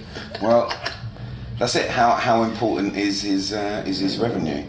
I found out like there's this guy that does YouTube stuff called Anthony Fantando. And he's like the internet's busiest music nerd, so he does stuff ranging from like rap, hip hop, to punk and hardcore, to noise, whatever. So he does it like a whole gambit of stuff, and he makes £700 a day, $700 a day on his channel. I just I can't even fathom. Well, I say what I've got a very very recent, very close experience about this. Right, one of my friend's kids. He's just left school. He's 18, right, and he's making about £6,000 a month on YouTube, right? On YouTube, and but it's brilliant what they do. Basically, they know gamers, right? Listen to not music, because you can get too grooved out when they're gaming. So they listen. That what they want is they want audio. They want people speaking, but not podcasts, because podcasts are for old people, right? So what they do is they pick the top stories from Reddit, and his mate has got a kind of English, really nice English accent with a slight Yorkshire twang, right? He reads the entire Reddit story. They just put some stock images, make a video, put it up, and they go fucking mad. They could just get like hundreds of thousands of views straight out the gate, and it's purely aimed at gamers who just want to listen to, and the story being because also it's really popular in the States because of the English accent. And I just think maybe this world's not for me anymore. No, it isn't. I've got a friend who's got an autistic kid, and he's well into the 20th Century Fox theme tune and ident before a film comes on. Yeah. So he uploads them. Of course, they're copyrighted to fuck, but he gets millions upon millions of views of these. I'm just going to put this one up, but I'm going to speed it up and put a pink filter on it. Millions of views, each one, millions, and he's had several cease and desist sort of things. Yeah. But it's not active to take money or whatever. So he just takes down what he gets, takes down, puts out. His channel is just full of these things. But autistic kid just loves it, and that's his thing. Like, what the people doing? Like, I remember like you would buy a record and cherish the record and maybe listen to that 50 times. Millions of plays of their ident of 20th Century Fox. The biggest thing for me, the way to describe like how the change to old men discuss changes. In the world. The biggest thing for me is miming in your bedroom, singing into a hairbrush to your favourite song. Yep. Right? Absolutely mortified if like your sister walks in or your parents catch you. Right? Oh no, film it, put it on fucking YouTube. Right? I mean, when did that happen? When did that happen? Happens a lot. That the best one that I've seen is the. Hiya, hello. Hi. Hi, I'm Jeanette. It smells like.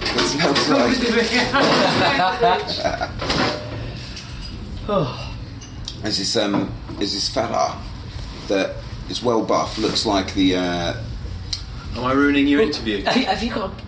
This is an order for Cookie as well as me. Oh right, okay. Where are they? Oh, they're right there. Am I ruining your interview? No, not at all. Hi, I'm Paul of Acid Reign fame.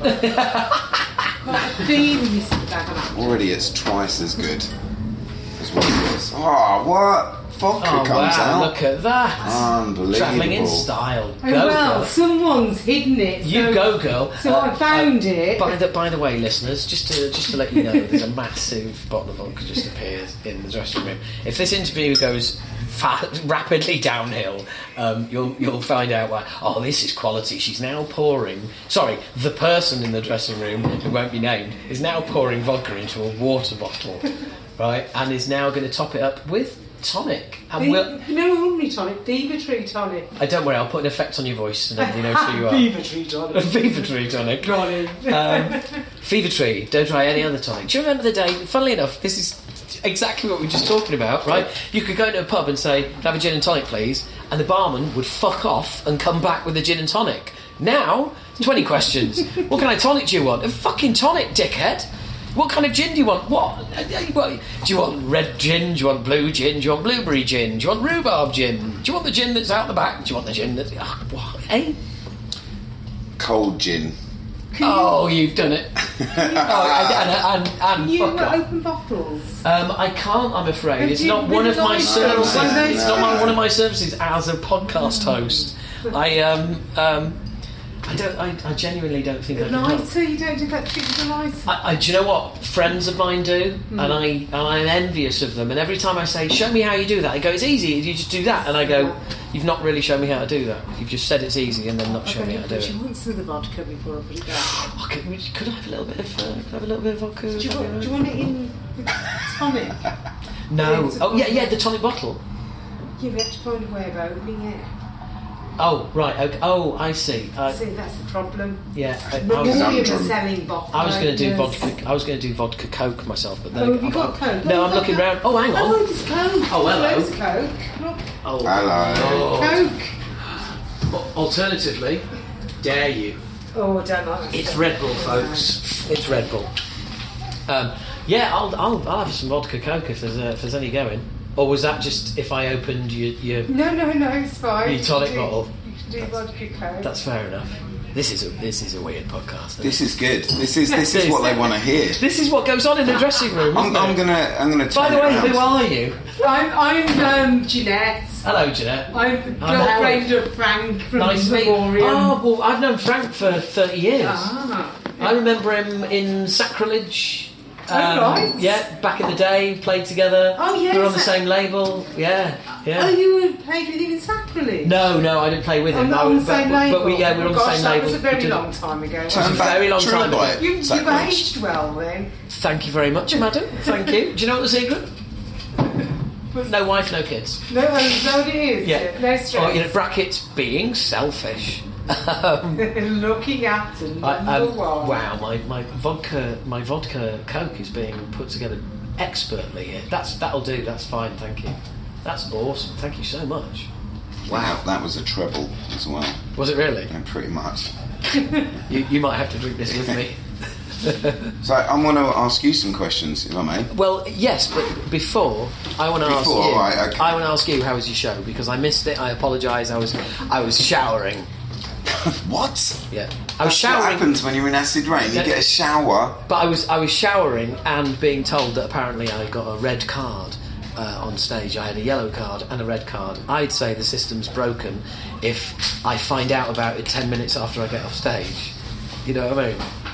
I watched you run around, and I thought, you said goodbye to the audience, right? That's my cue. I can leave. So I was side stage wanker watching you, and I thought, right, I'm going to leave. Great, I can get back, do my sound check, and just go straight on. And then all of a sudden, like, they're going, oh, did you see what H did? Did you see what H did? Yeah, I was just fucking there. What? Fucking hell. Stop it. Well, look, answer my question first. How was your show? It was good. It was good. I talked about you on stage. And I had. They said, like, we've got a 2-minute break while we do some tuning shit. Is that all right? I was like, yeah. And I just was talking about listening to Moshkenstein in my bedroom. And that's awesome. How you shoved the microphone in my mouth when you were on stage. For Goddess, and you just did not know what to do. So instead of saying Goddess, I was so happy, and I went bottom. Instead of Goddess, I said bottom. That was my one fucking moment. I'm sure there'll be another.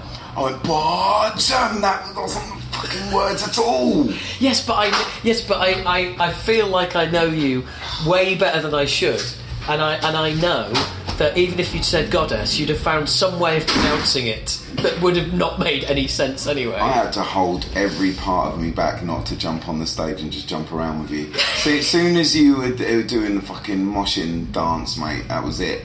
I was just like, I felt like it was like a dream come true. Oh, stop! I am not kidding you, mate. I've not seen it before, and it was just like. Oh, you've never seen Acid Reign before? Back in the day, not in the reunion shows. Wow! And it's just like my first time, and knowing that we were on before you, we had to sound check in the middle of it. So horrible. I said, yeah, is it good, thumbs up, and I just ran and got side stage wanker. Oh, thank you, man. So yeah, it was. Oh, that's awesome. Brilliant. So that's what I told the crowd about. And that's then we just brilliant. Played music. That's it. Brilliant. Yeah, it was alright. It was good. Nice, busy crowd, which is all you can want for. That's the thing, isn't it? Yeah, the one. I had a great time. Yeah, I didn't expect to have such a good time, and like walking around and having Barney just like saying "excuse me" as he goes past and stuff. I know. It's a weird little. Well, like I said, I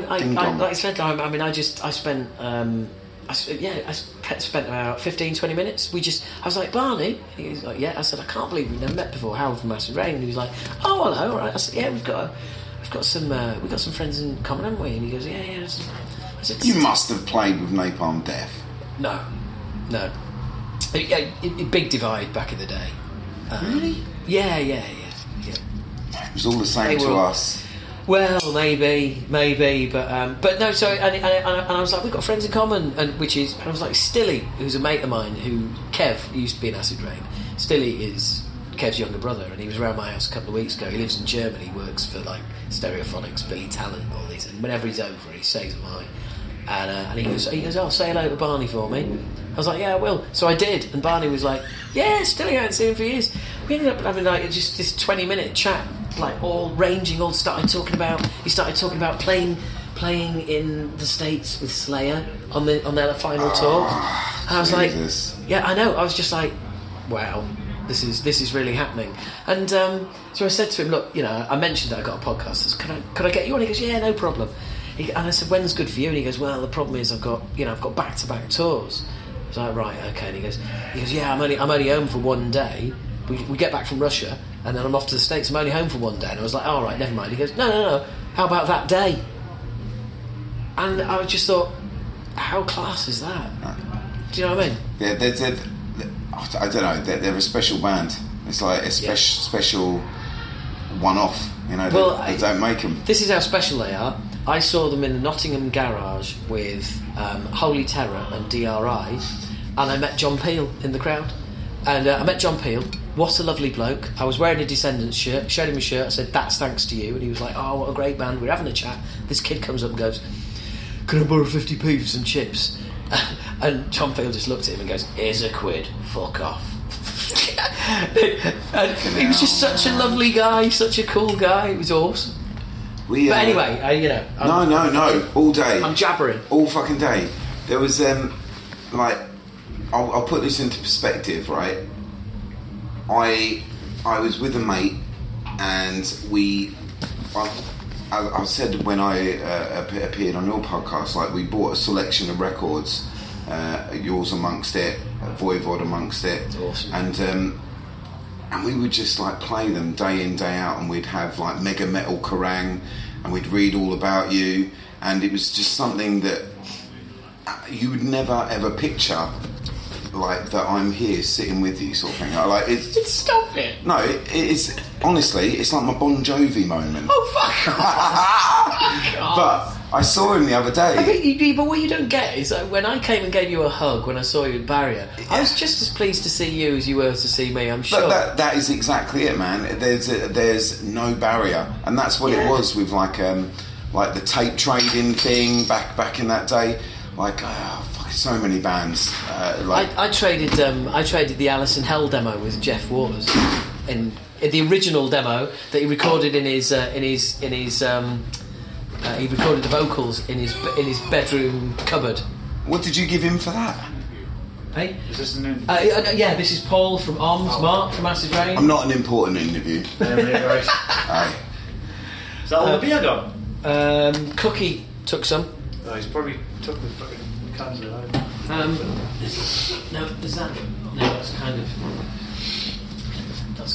it. Fucking all the beer's gone. That's it, yeah. The beer's gone, the fun's gone, that's the end of it. The vodka came out, it's gone. Yeah. True story. So you receive like, yeah, what, Alice in Hell demos? So I traded the original Alice in Hell demo, where Jeff Waters does everything, recorded the vocals in his bedroom,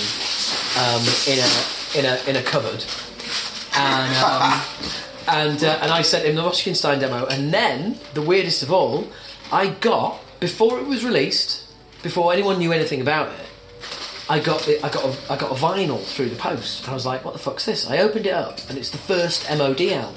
MOD for USA, and there's a note in there from Metal Maria Ferrero at Megaforce. She still works there, and there was a note in there saying, "Hi Howard, this is from Scott from Anthrax. He'd like to trade this for a copy of your Moschkenstein demo."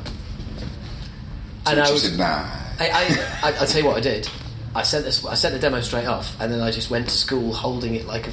No, I went to school holding the vinyl like it was the World Cup, just walking around like that. Do you know what I mean? Like, fucking check this shit out. Unbelievable. Couldn't believe it. So, what year are we talking about there? Well, the demo was only just out, so that would have been 87. Because with the album, you know, we put Moschkenstein, the mini album, out in 88. So you, at the same time. Right, so this is what I know about your career. There's two... fuck this interview, I'm asking you two questions. Right? I want it elaborated, because you've always skirted round, and maybe you can't talk about it, maybe you'll have to actually do a... I will with you, darling. On the podcast for once. No chance. Random. Too fucking lazy. So, right. You turn down noise, right? Yeah. Noise was, for me as a kid, not knowing any of their politics or anything like that, noise was the number one thing for me. Like, I had a poster on my wall with the Noise logo. Right, okay. Simple as that. I was just like, noise is it. What year would it have been? It would have been 87. Right, okay. Well, long story short, and I mean, you know, it's... if I have skirted over it, not for any reason. And funnily enough, I've been trying to get Carl Utter back on the podcast. We traded emails and he was like, yeah, I'll come on, just after I had David Gielki on, who wrote the History of Noise. Yeah. And that is a hard book to get through. I love it, and I've got it, and it's a tome that I just cherish, but it was a hard read. Yeah, I've picked and chosen chapters. Right, to be honest. Yeah. It's like, oh, do I want to read like 50 pages on Running Wild? I don't want to read half a page on Running Wild. But you know, the creators of pirate metal, yeah, fuck off. Yeah, cheers, guys. Yeah, that would be why I don't want to read it. You know, arr. But I got a phone call at home, you know, living at home at my parents' house. I got this phone call and it's like, hi, you know, it's Carl from Noise. And I was like, you know, racist accent. Hi, it's Carl from Noise. We would like to sign you. He's like, you know, we'd like... On the telephone, you pick it up, you didn't know what it was going to be. Yeah. No warning. Yeah, brilliant. Just have to pick it up. Absolutely brilliant. I can't remember if I answered the phone or my mum answered the phone. I think it was me. And it was like, yeah, Carl from Noise Records. Oh, hello, Carl. Yeah. And he was like, hey, yeah, you know... really like your demo, I'd like to sign the band. I was like, yeah, we were about 3 months down the line with Music for Nations at that point. Okay. And not only that, but the weird thing is, this is weird, even as a 17-year-old, I knew Noise were fucking bands over. I don't know how I knew, but I knew. And also, you might have had a poster Noise logo and all the rest of it. We're about to sign to... we're about to sign to Music for Nations. Literally, we walk in the front door, Metallica leave out the back door after Master of Puppets. We're about to sign to the label that has Metallica, Death, you know, I mean, those two bands alone, you're like, and Death weren't even Death at that point, you know, we had no idea what was on the fucking horizon, but they had everybody. MFN had everybody. You know, we were label mates. I mean, look at the people we talked with. We were label mates with all these bands. Yeah. You know, Exodus, Nuclear Assault, Dark Angel, Candlemass, played with them all. You know, toured with them all. And because we were all on the same label. Were you umming and ahhing about it? Did you take it really seriously, or did you say there and then on the phone? What, MFN? No, with Noise. Oh, Noise? Yeah. I said we're 3 months down the road with Music for Nations. But also, to be honest... there was my other feeling, again, as a cocky 17-year-old, my other feeling was like, well, where the fuck have you been? You know, you need to sort your admin out, mate. Yeah, it's like Music for Nations rang us 3 months ago and said we want to sign you, and acted on it straight away. You know, we'd met with them. Contracts were already exchanged. Our solicitor was already working on it. You want someone passionate, like, and believes in you. Yeah. Like, that's somebody comes along 3 months after one of the biggest labels in thrash wants to sign you. I mean, I let him down gently. You know, I let him down gently, and he was like, and he was really cool about it. He was just like, oh, okay, never mind. You know, well, you know, I'm doing it. Do you ever think about what if? Well, what if we tried to what if you got ripped the fuck off?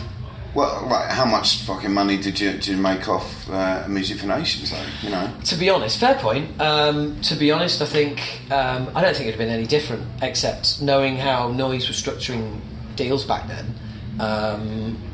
We you know, it's never about money, is it? But I mean, we probably made more money, you know, on MFN than we would have done on Noise, because just like I said, you know, the way they structured contracts, and it was basically it was all the band's risk and it was all the label's reward, you know.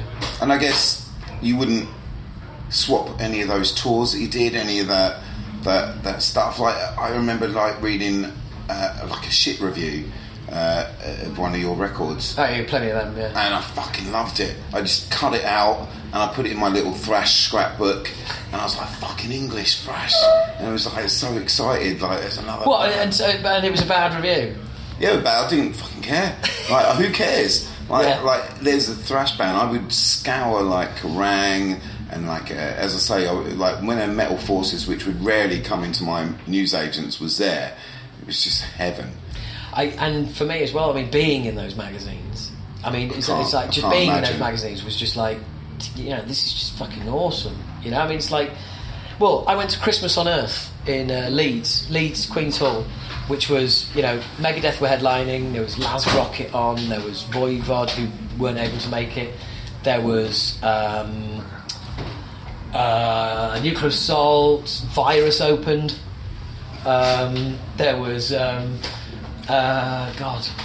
loads of bands played, basically, right? And this was Christmas on Earth, right? And it was December I want to see what they did. 1987, yeah, it's a good idea. This was December 1987. October 1988 we're on tour with Nuclear Assault. So, yeah. Like, you know, 10 months. 10 months after being a fan, watching Nuclear Assault, we're on the road with them. Well, I say it's clear from your podcast, like listening to it, how much of a fan you were and how you were just dropped in the middle of it. Yeah. And yeah, I guess it. I don't know if I would have been able at that point to take it all in. Like, do you know what I mean? Because you're playing with not just bands that are well good in retrospect. Like, you're already a fan of these bands, and like now you're on tour with them. You're opening up for Nuclear Assault or whatever, playing with DRI. Fucking, next to me on the bus is Dan Lilcott. But yeah, but the weird thing is, right, is that like you get to the first gig, right? Camden Electric Ballroom. You get to the first gig. You meet the guys. You're like, oh hi, right. Jem Fat Bastard Howard, as he's credited as Metallica's tour manager on Ride the Lightning, right? So Jem Fat Bastard, who's no longer a fat bastard. So Jem, no longer a fat bastard, Howard is our tour manager. He works for the label. Paul Lowsby is Nuclear Assault's manager, and he's looking after it. But so we've literally got this, like, Jem we've known since we signed to the label. He was the guy that rang me and said, we want to sign you. He's like a father figure to us, looking after us, introducing us to the band. Oh, they're lovely guys. Straight away, we meet. So we go out on stage. Reanimator open, who are our mates, who we've got signed to Music for Nations as well. The irony being, we got Reanimator's demo off them and gave it to Music for Nations and got them signed. Third on the bill, opening that night, first ever gig, Paradise Lost, right? Who end up signing to Music for Nations fucking centuries later. But anyway, so we Reanimator go and play. We go and play, and we come off, and like, you know, Nuclear Assault are only a little bit older than us. I mean, at that age, no, you're a kid at this point. But okay. So I'm 18, and they're maybe what 20, 21. You know, yeah, later on in life, that age difference is small, but at that age, it's a little bit bigger. Okay. But and we come off, and they're like, "Oh man, you know, Dan Looker comes straight up, and he's like, man, that was fucking awesome. That was fucking awesome." Fast forward to 2015, we get invited to play Eindhoven Metal Meeting. So we go over to Eindhoven, we play Eindhoven Metal Meeting, right? We play it, do the gig. We're out back, like packing up, just like you were packing up when I bumped into you earlier, right? We're packing up. I just hear this, Howard! I turn around and fucking Dan Lilker stood over the other side of the room. He's going, get the fuck over here! I'm like, straight over, give him a big hug. I was like, oh mate, I was like, that's so good to see you. He was like, it's good to see you as well, man. It's like, how you doing? All right. It's like, did you see the show? He was like, no. I was like, cool. It was just so good to see him. Okay. But yeah, so we do that Nuclear Assault thing, and they're like, Dan's coming over, and that's great. And John, who's like an oddball, total oddball. Glenn's cool. Anthony's cool. I mean, fuck me, we toured so many times with those guys. The first time I ever got stoned was probably with Nuclear Assault. We had to go and do a radio interview together. It was me, Anthony from Nuclear Assault, Anthony Bramante, Glenn Evans, and me, and it was just the three of us, and we got driven out there, and we were absolutely off our boxes, stoned, total red-eyed, laughing at everything, and we had to go and do these radio interviews, and we just sat there and just giggled through them, like it was just untrue. I've got another question, but I'll come to that in a minute. Did you have a manager, or were you the manager of Acid Reign at the time? I was the manager. I got assigned. I got the finance for the demo. Came up with the idea of Moshkin Staind.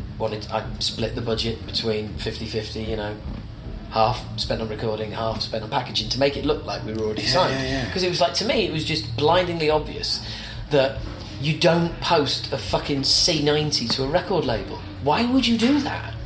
And it turns out, full circle, I did an interview for a documentary with Jem, which is probably never going to be seen. But he said we were the only band that they ever signed from an unsolicited demo tape. And I still think that's.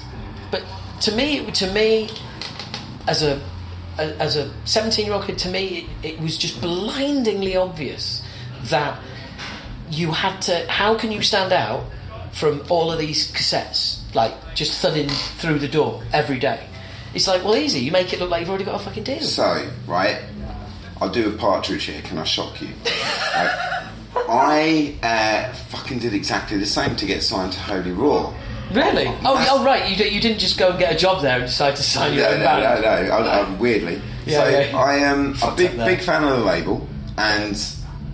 instead of just sending them a demo like everyone fucking does, or an MP3 or a link, I just wrote pen to paper a letter of how much I loved the label, what was my first buy on the label, like what this band meant to me, etc., etc., and sent it.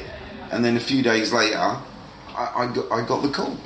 Like, awesome. It's awesome. Not rocket science, though, is it? But also I think straight away, if you're working at a label and you get that letter and you get that demo, everyone in the label goes, if we sign these guys, they'll work their absolute nuts off.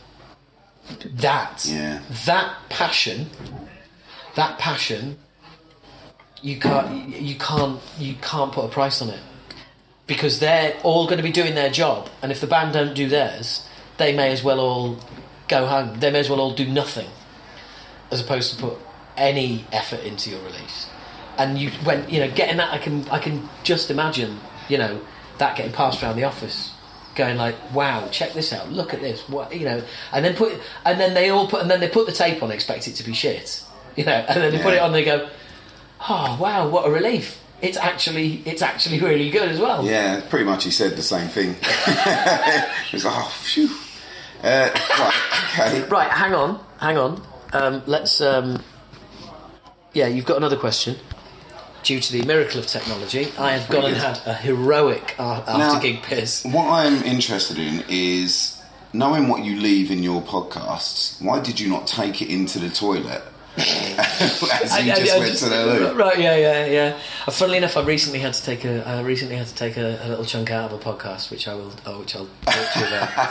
But I have made the full uncensored interview available for Patreon subscribers. You have to get it in. But you freak people out when you say, "Oh yeah, this has been recording already," and they're like, you instantly make them not unease. They're like, "Oh God, I'm fucking tense now. What have I just said? Well, what have I done?" But the whole idea is it's just a telephone conversation. Do you know what I mean? It's just a bit of a chat. And the one I'm going to tell you about that can't talk. That was I was like, yo, and we just started talking. I've never met the guy, you know, and we just started talking, and the thing is, he got so relaxed while we were talking that he said a few things that he. Like, emailed me about a couple of days later. I think, you probably need to take that. But that's the advantage of that being an inverted commas artist. I remember when I interviewed Mina from Life of Agony, and the first thing, you know, I did my, you know, I'm, you know, have a thrash band, stand-up comedy, blah blah blah. And the first thing she said was, "Well, first of all, it's nice to know I'm talking to an artist. Thank you for that." Okay. And straight away, I think certain barriers go down, where where people just go like, okay, yeah, I can talk to somebody who, they know what I'm talking about. Do you know what I mean? It's like, they're not going to be fishing for clickbait and you know, and you can just let them rumble. And especially if you can empathise as well, it just makes it all a lot, you know. That's the key word, isn't it? Like empathy. If you don't have it, interviews are shit. Like, yeah. From the off, and you can tell, like, just like if you're doing like the circuit like we do, and like you're doing the festivals during the summer, and you do all these interviews. Some have just got it, and some haven't. It's just like a band. Some bands have got it, and some bands haven't got it. I had that today. Yeah. But to be fair, we then found out from the guy that it was his first ever. It was his first ever, like, you know, live interview, and I was like, wow, in that case, dude, you know, sweet. He did well. But yeah, no, as long as you empathise with people, I mean, I interviewed OTEP a couple of years ago for about like an hour and she was, and I was like, by the end of it, we were just like cracking jokes and just having fun, and then when she played over here last year, I went over. And she just came walking over and she was like, here he is. She's like, how's it going, man? She gave me a big hug. And we sat down and had a chat for 45 minutes. And when I switched it off, PR guy came over and he goes, what are you like to her? And she looked at me and she goes, oh yeah, this was supposed to be 15 minutes, but I love talking to you. And I was like, that's so cool. Another question, not the one I want to ask. Right. You've interviewed a lot of people, yes. Right? Podcast, like the best thing when you discover a podcast, and I've only just recently become a bit of a podcast nerd, is you find something you like. Right, for me, your interviews, like our interviews, the rants, mate, that is where I'm at. Right, so I will go back, and I know your headspace, like from a certain time, right, and don't you love just discovering a podcast and then going back discovering all those old episodes? Yes. And then even if you're interviewing a band I hate or something, I'll skip to it. Oh no, I've missed that. Right, so I'll get back. Right, here's a new rant coming. It's fucking great. I love that. Oh, thank you. Yeah. I often think sometimes it's like, I know there are people who like rants out there, but I also think that, like, you know, there are people who will just skip by them and just do go straight to the interview, which is absolutely fine as long as they're listening and getting something out of it. I'm not bothered. Have you heard the Channel Zero one yet? When I interviewed the singer from Channel Zero, no, the Belgian Metallica. As they're known. Never heard of Channel Zero. Right, they're a Belgian band. Right now. I don't want to give too much away because I don't want to spoil the interview for you, right? Or maybe I should. In fact, I will because basically people hearing this on different times might go and search it out. So, in 1988, I played Ghent in Belgium, and I met a guy called Toons Herman or Tony Hermans. We just hit it off, really good friends. I gave him my address. We started writing. We played there a year later. He came and it was like, oh, it was really good to see him. And he gave me a shirt. And we've been pen friends and all the rest of it. And Channel Zero. Oh God, no, it wasn't Channel Zero. It was a band called 69, and a couple of their members went. What just happened there? It's a different band now. No, bear with me. All right, okay. So a couple of members of 69 who were on before us went on to form Channel Zero. And Toons, Tony, sent me Channel Zero's first demo, which I really liked, and he was like, and then I think it was about 1990. It was 1990. I got a letter from him. I opened it up, and he said, "Hi Howard, I hope you're well. I have some bad news. By the time you read this, I will be dead." Shit. Yeah, and he hung himself. Fuck. Okay. Yeah, and in that letter. It said, I hope you like the Channel Zero demo I sent you. I really hope that you and Danny can do something together one day. I think you guys would work well together." And 25 years later, I interviewed Danny from Channel Zero, and I said to you, "We've got a mutual friend, Tony Hermans." He was like, Tony. I said, "Toons Hermans," and his face just dropped. He was like, "You knew Toons?" I said, "Yeah." I said, I I got a letter, and he said he only did 10 of those letters. I was like, oh my God. He said, I found him hanging. Oh shit! I was like, fuck. And it will always be my most favourite interview I've ever done, because I had so many questions, because I just got a letter from my Belgian pen friend to say, by the time you read this, I'll be dead. And did you believe it at the time? Absolutely, because it was also contained within the letter was a programme from his funeral,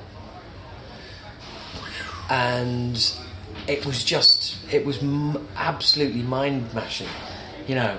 And it took 25 years to get some answers to some questions that I had, and you know, there I am chatting to, you know, the singer of Channel Zero about it, and who are the Belgian Metallica.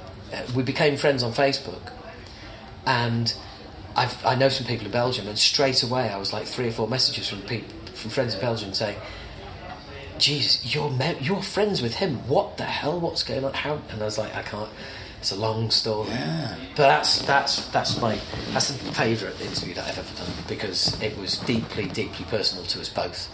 And it started out as audio only, and then it quickly became video, and he took me round his house and showed me like some art that Tombs had done for him, and it basically just completely stopped being about music or his band or anything. It was just that's the two of us talking. Yeah, that's it. That's beyond interview then, isn't it? Instantly it was therapy. It was therapy for me, to be honest. Because I didn't know what the fuck was going on, and here I was talking to Danny, who'd been to his funeral, and you know, was with the person who found him, and Jesus, yeah. So that is with you forevermore. Yeah, and it's it's online forever as well. So go check it out, folks. Yeah. What is that, an oldie? Yeah, that's quite early. It was quite early doors. Wow. Okay.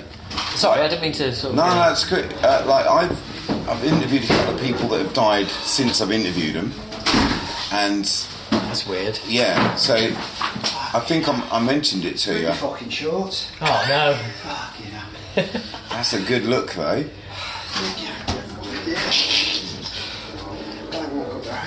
Are you done?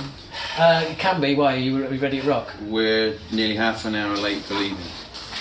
Rich and Cookie want to get back, don't they? Oh, right, well, no, I'm yeah, man, ready, yeah. They're waiting for me as well. Another time. Well, ask your last question. Right, last question. Yes.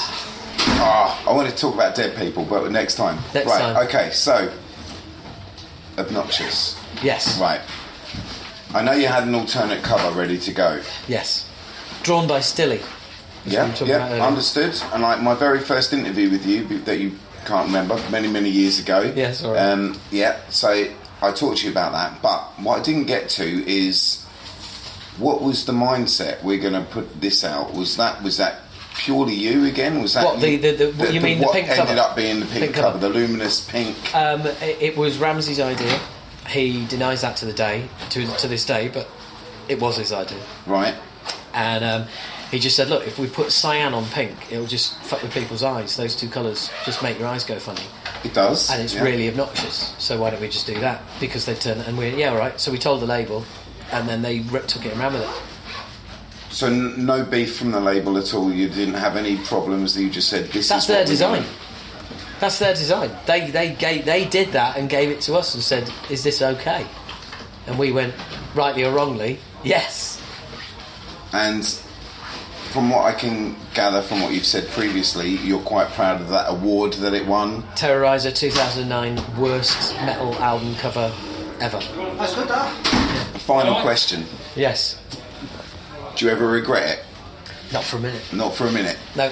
No regrets. I'd rather regret. You know the old saying. You know, I'd rather regret. I'd rather regret stuff I've done than stuff I haven't done. The butthole surfers. Yeah, there you go. Yeah. But no, not at all. Not at all.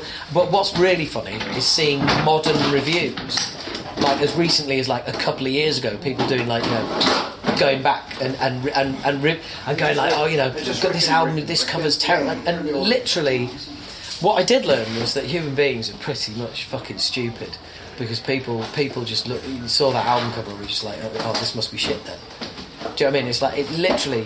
And journalists at the time are guilty of that as well, which is just hilarious. It's just like, well, you do realise that the cover doesn't affect the music inside, don't you? You know. It wasn't a pre-planned thing. It was after the record was done, or was this before? Yeah. No. It was after the record was done. We thought we had a cover. We submitted it. They said no, which we ended up making a T-shirt of it. They said to you, "We're not having that. That's crazy. Yeah, we're going to go with this thing." Yeah, the weird thing is, if you've seen the artwork they turned down, it's considerably better than what they designed. Bizarre. Utterly bizarre. I don't know why they did that. That's all I need to know, man. I can go home now for my 4-hour journey. I'm quite happy. Oh, man. 4 hours. Serves you right. Yeah, man. That's it. They've been waiting for God knows how long. And my band's waiting for me. Sorry, the band is waiting for me. Dude, absolutely. There we go. Thank you. So we've crossed the streams and it worked. Hey? I'm fucking happy. As you can tell, Paul and I get on rather well. That was great fun. Both kind of coming down from our various sets. He's such a funny guy, such a great guy to talk to. I could talk to him all day, I really could. And I really want to meet Dan as well, who's his... I was going to say sidekick, but partner on the Different Times podcast. Because I probably end up... It's weird, I when they're talking about music, I find myself really agreeing with one of them on nearly every band, but it's never the same one. But yeah, check out the Different Times podcast, and check out Talking Bollocks, and check out Patreon. Why not become a patron of the podcast? Because that way you can have your very, very own podcast. That's right, a Bollocast. All of your own. Can you believe that shit? No, didn't think you could. Well, it's amazing, isn't it? So, yes, all you need to do is go to patreon.com/Howard H. Smith. Sign up for $5 a month. I think it's nearly $6 a month, including tax. It's less than £5, and you get a shed load of content every month. You get your own Bollocast. You get to ask questions of artists. You get to send me your questions and I'll ask them, and I'll put it all in a special Bollocast just for you, in your ears. This is my sexy voice. Wherever you are listening to this, walking along, driving along, just know that you are one sexy beast. People are looking at you right now and thinking, wow, check him, her, it, whatever you identify as. Check that out. They are really, really sexy. Do you feel good now? Do you? Would you like Howard to give you a little kiss?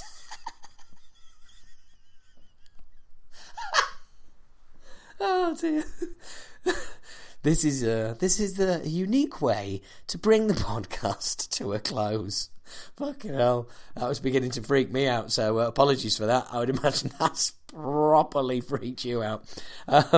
So yes, it is the end of the podcast. It's the end of the podcast as we know it. It's the end of the episode for this month, but there's one coming next month, so don't despair. Listen to this without a care. Howard H. Smith has made you a podcast. Whatever you do, make sure you listen. Whatever you do, make sure you sign up at Patreon. Whatever you do, miss this bit out because it's a bit shit. Thanks a lot for listening. Really do appreciate it. Thanks for all your support. Please do share and tell people about the podcast as much as possible. That way I get to do even more exciting shit than I'm doing at present. Okay, thank you very much, guys. It's been awesome. Speak to you next month.